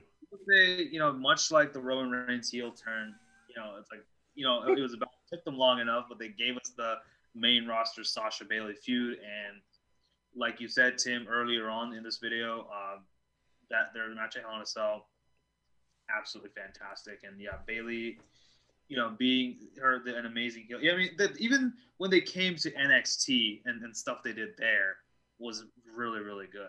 So I mean, I absolutely Bayley deserves it. That's, that's all I'll say.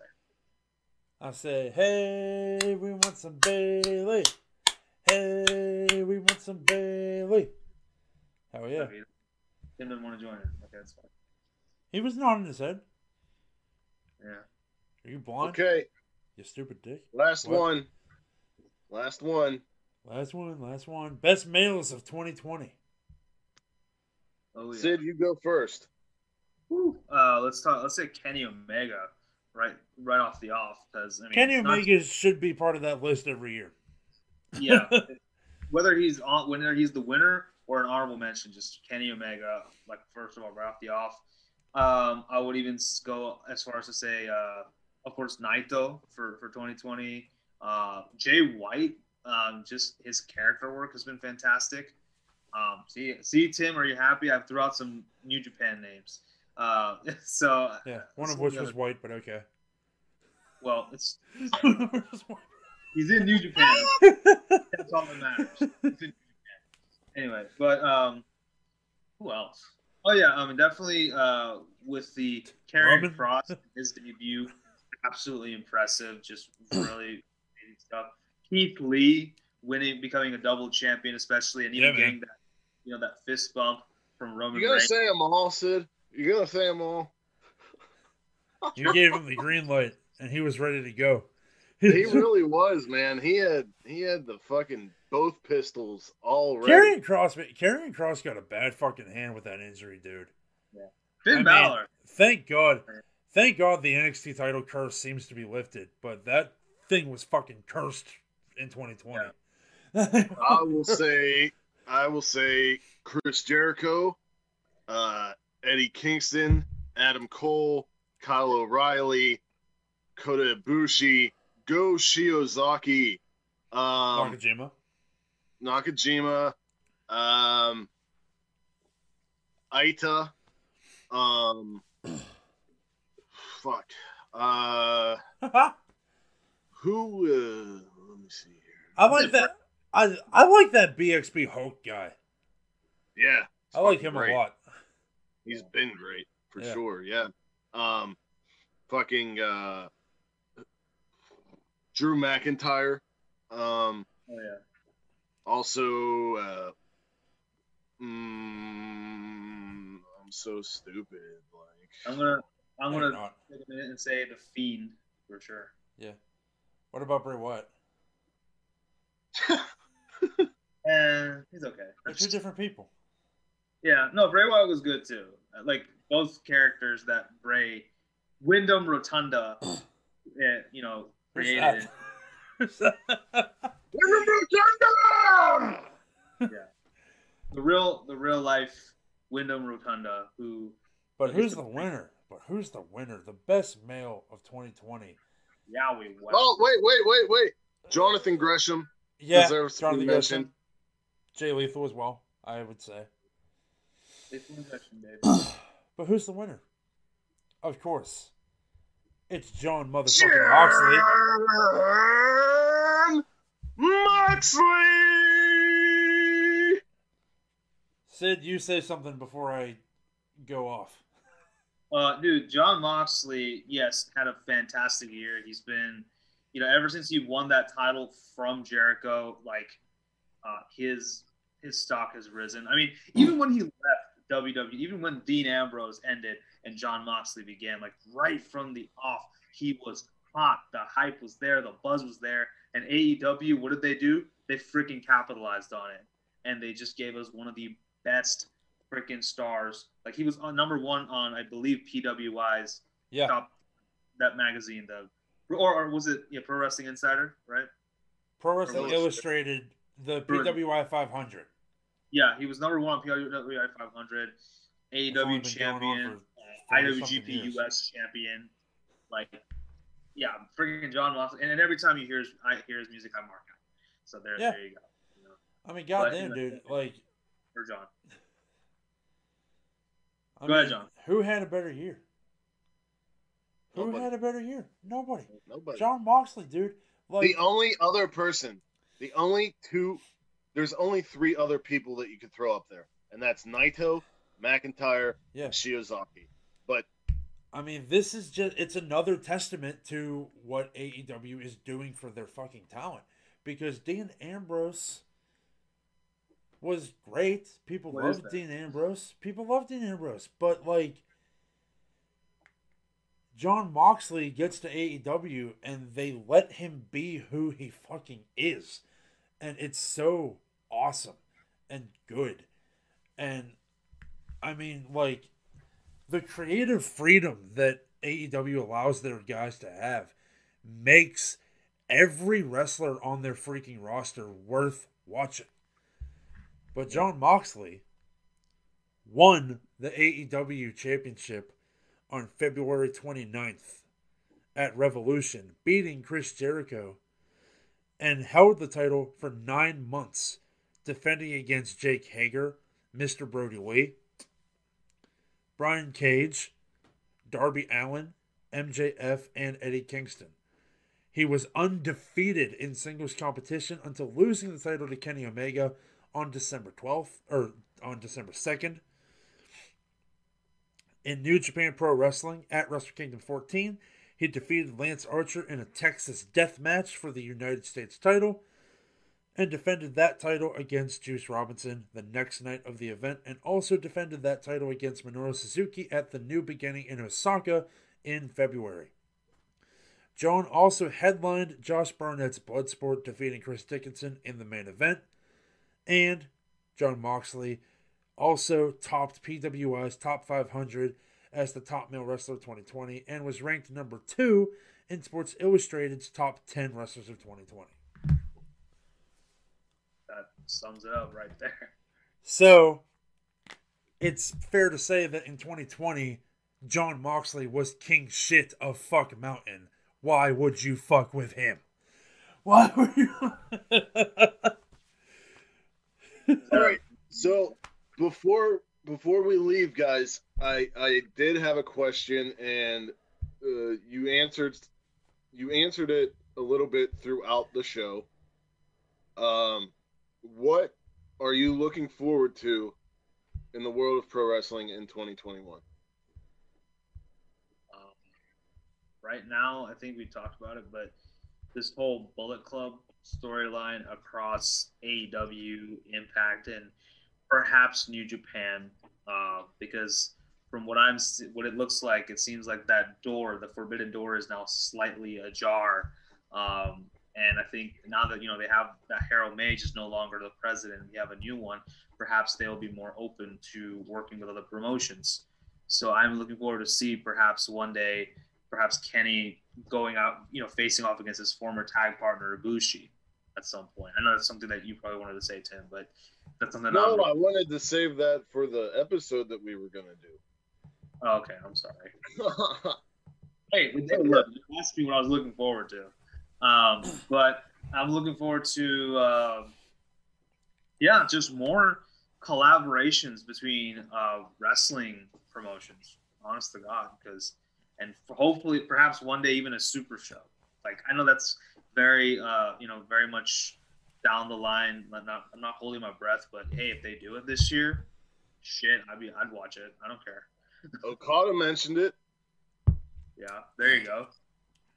Yeah, whether it's Japan and AEW or Impact and AEW or whatever it may be, I just want to see something. Kota Ibushi, uh, Kota Ibushi has mentioned want, wanting to unify the Intercontinental and Heavyweight titles. And I'm looking forward to seeing that potentially happen. Uh, I'm looking forward. I'm looking forward to WrestleMania. Looking forward to Royal Rumble. I always Royal do. Rumble. I'm looking forward to everything AEW is going to do this year, everything GCW is going to do this year, everything New Japan's going to do this year. Look forward to it all. I mean, I, I look forward to the same stuff pretty much every year. G1, WrestleMania, um, Double or Nothing in full gear. Uh, you know, all the basics. And looking forward to watching more like watching more of the stuff that I was introduced to this year. Yep. I'm looking forward to possibility of crowds. I'm looking forward to um, the AEW Impact partnership and where that will go I'm looking forward to um, the partnerships that MLW does have, but can't be enacted right now because of the pandemic. I'm I'm looking forward to um, the career of Lio Rush. Right now, he just won the MLW middleweight championship. He's been showing up in GCW a lot. He, like Cody, released a list of people he wants to wrestle. I'm looking forward to the Rascalz and Alex Zayne's debut in NXT. I'm looking forward to the career of Ben Carter in NXT UK. Uh, I'm looking forward to um, everything else that you guys said. So, with that, wherever you are in the world, whether it is morning, noon, or night, you have a great one. Peace, love to all of you. Happy New Year. Throw it up. Come on.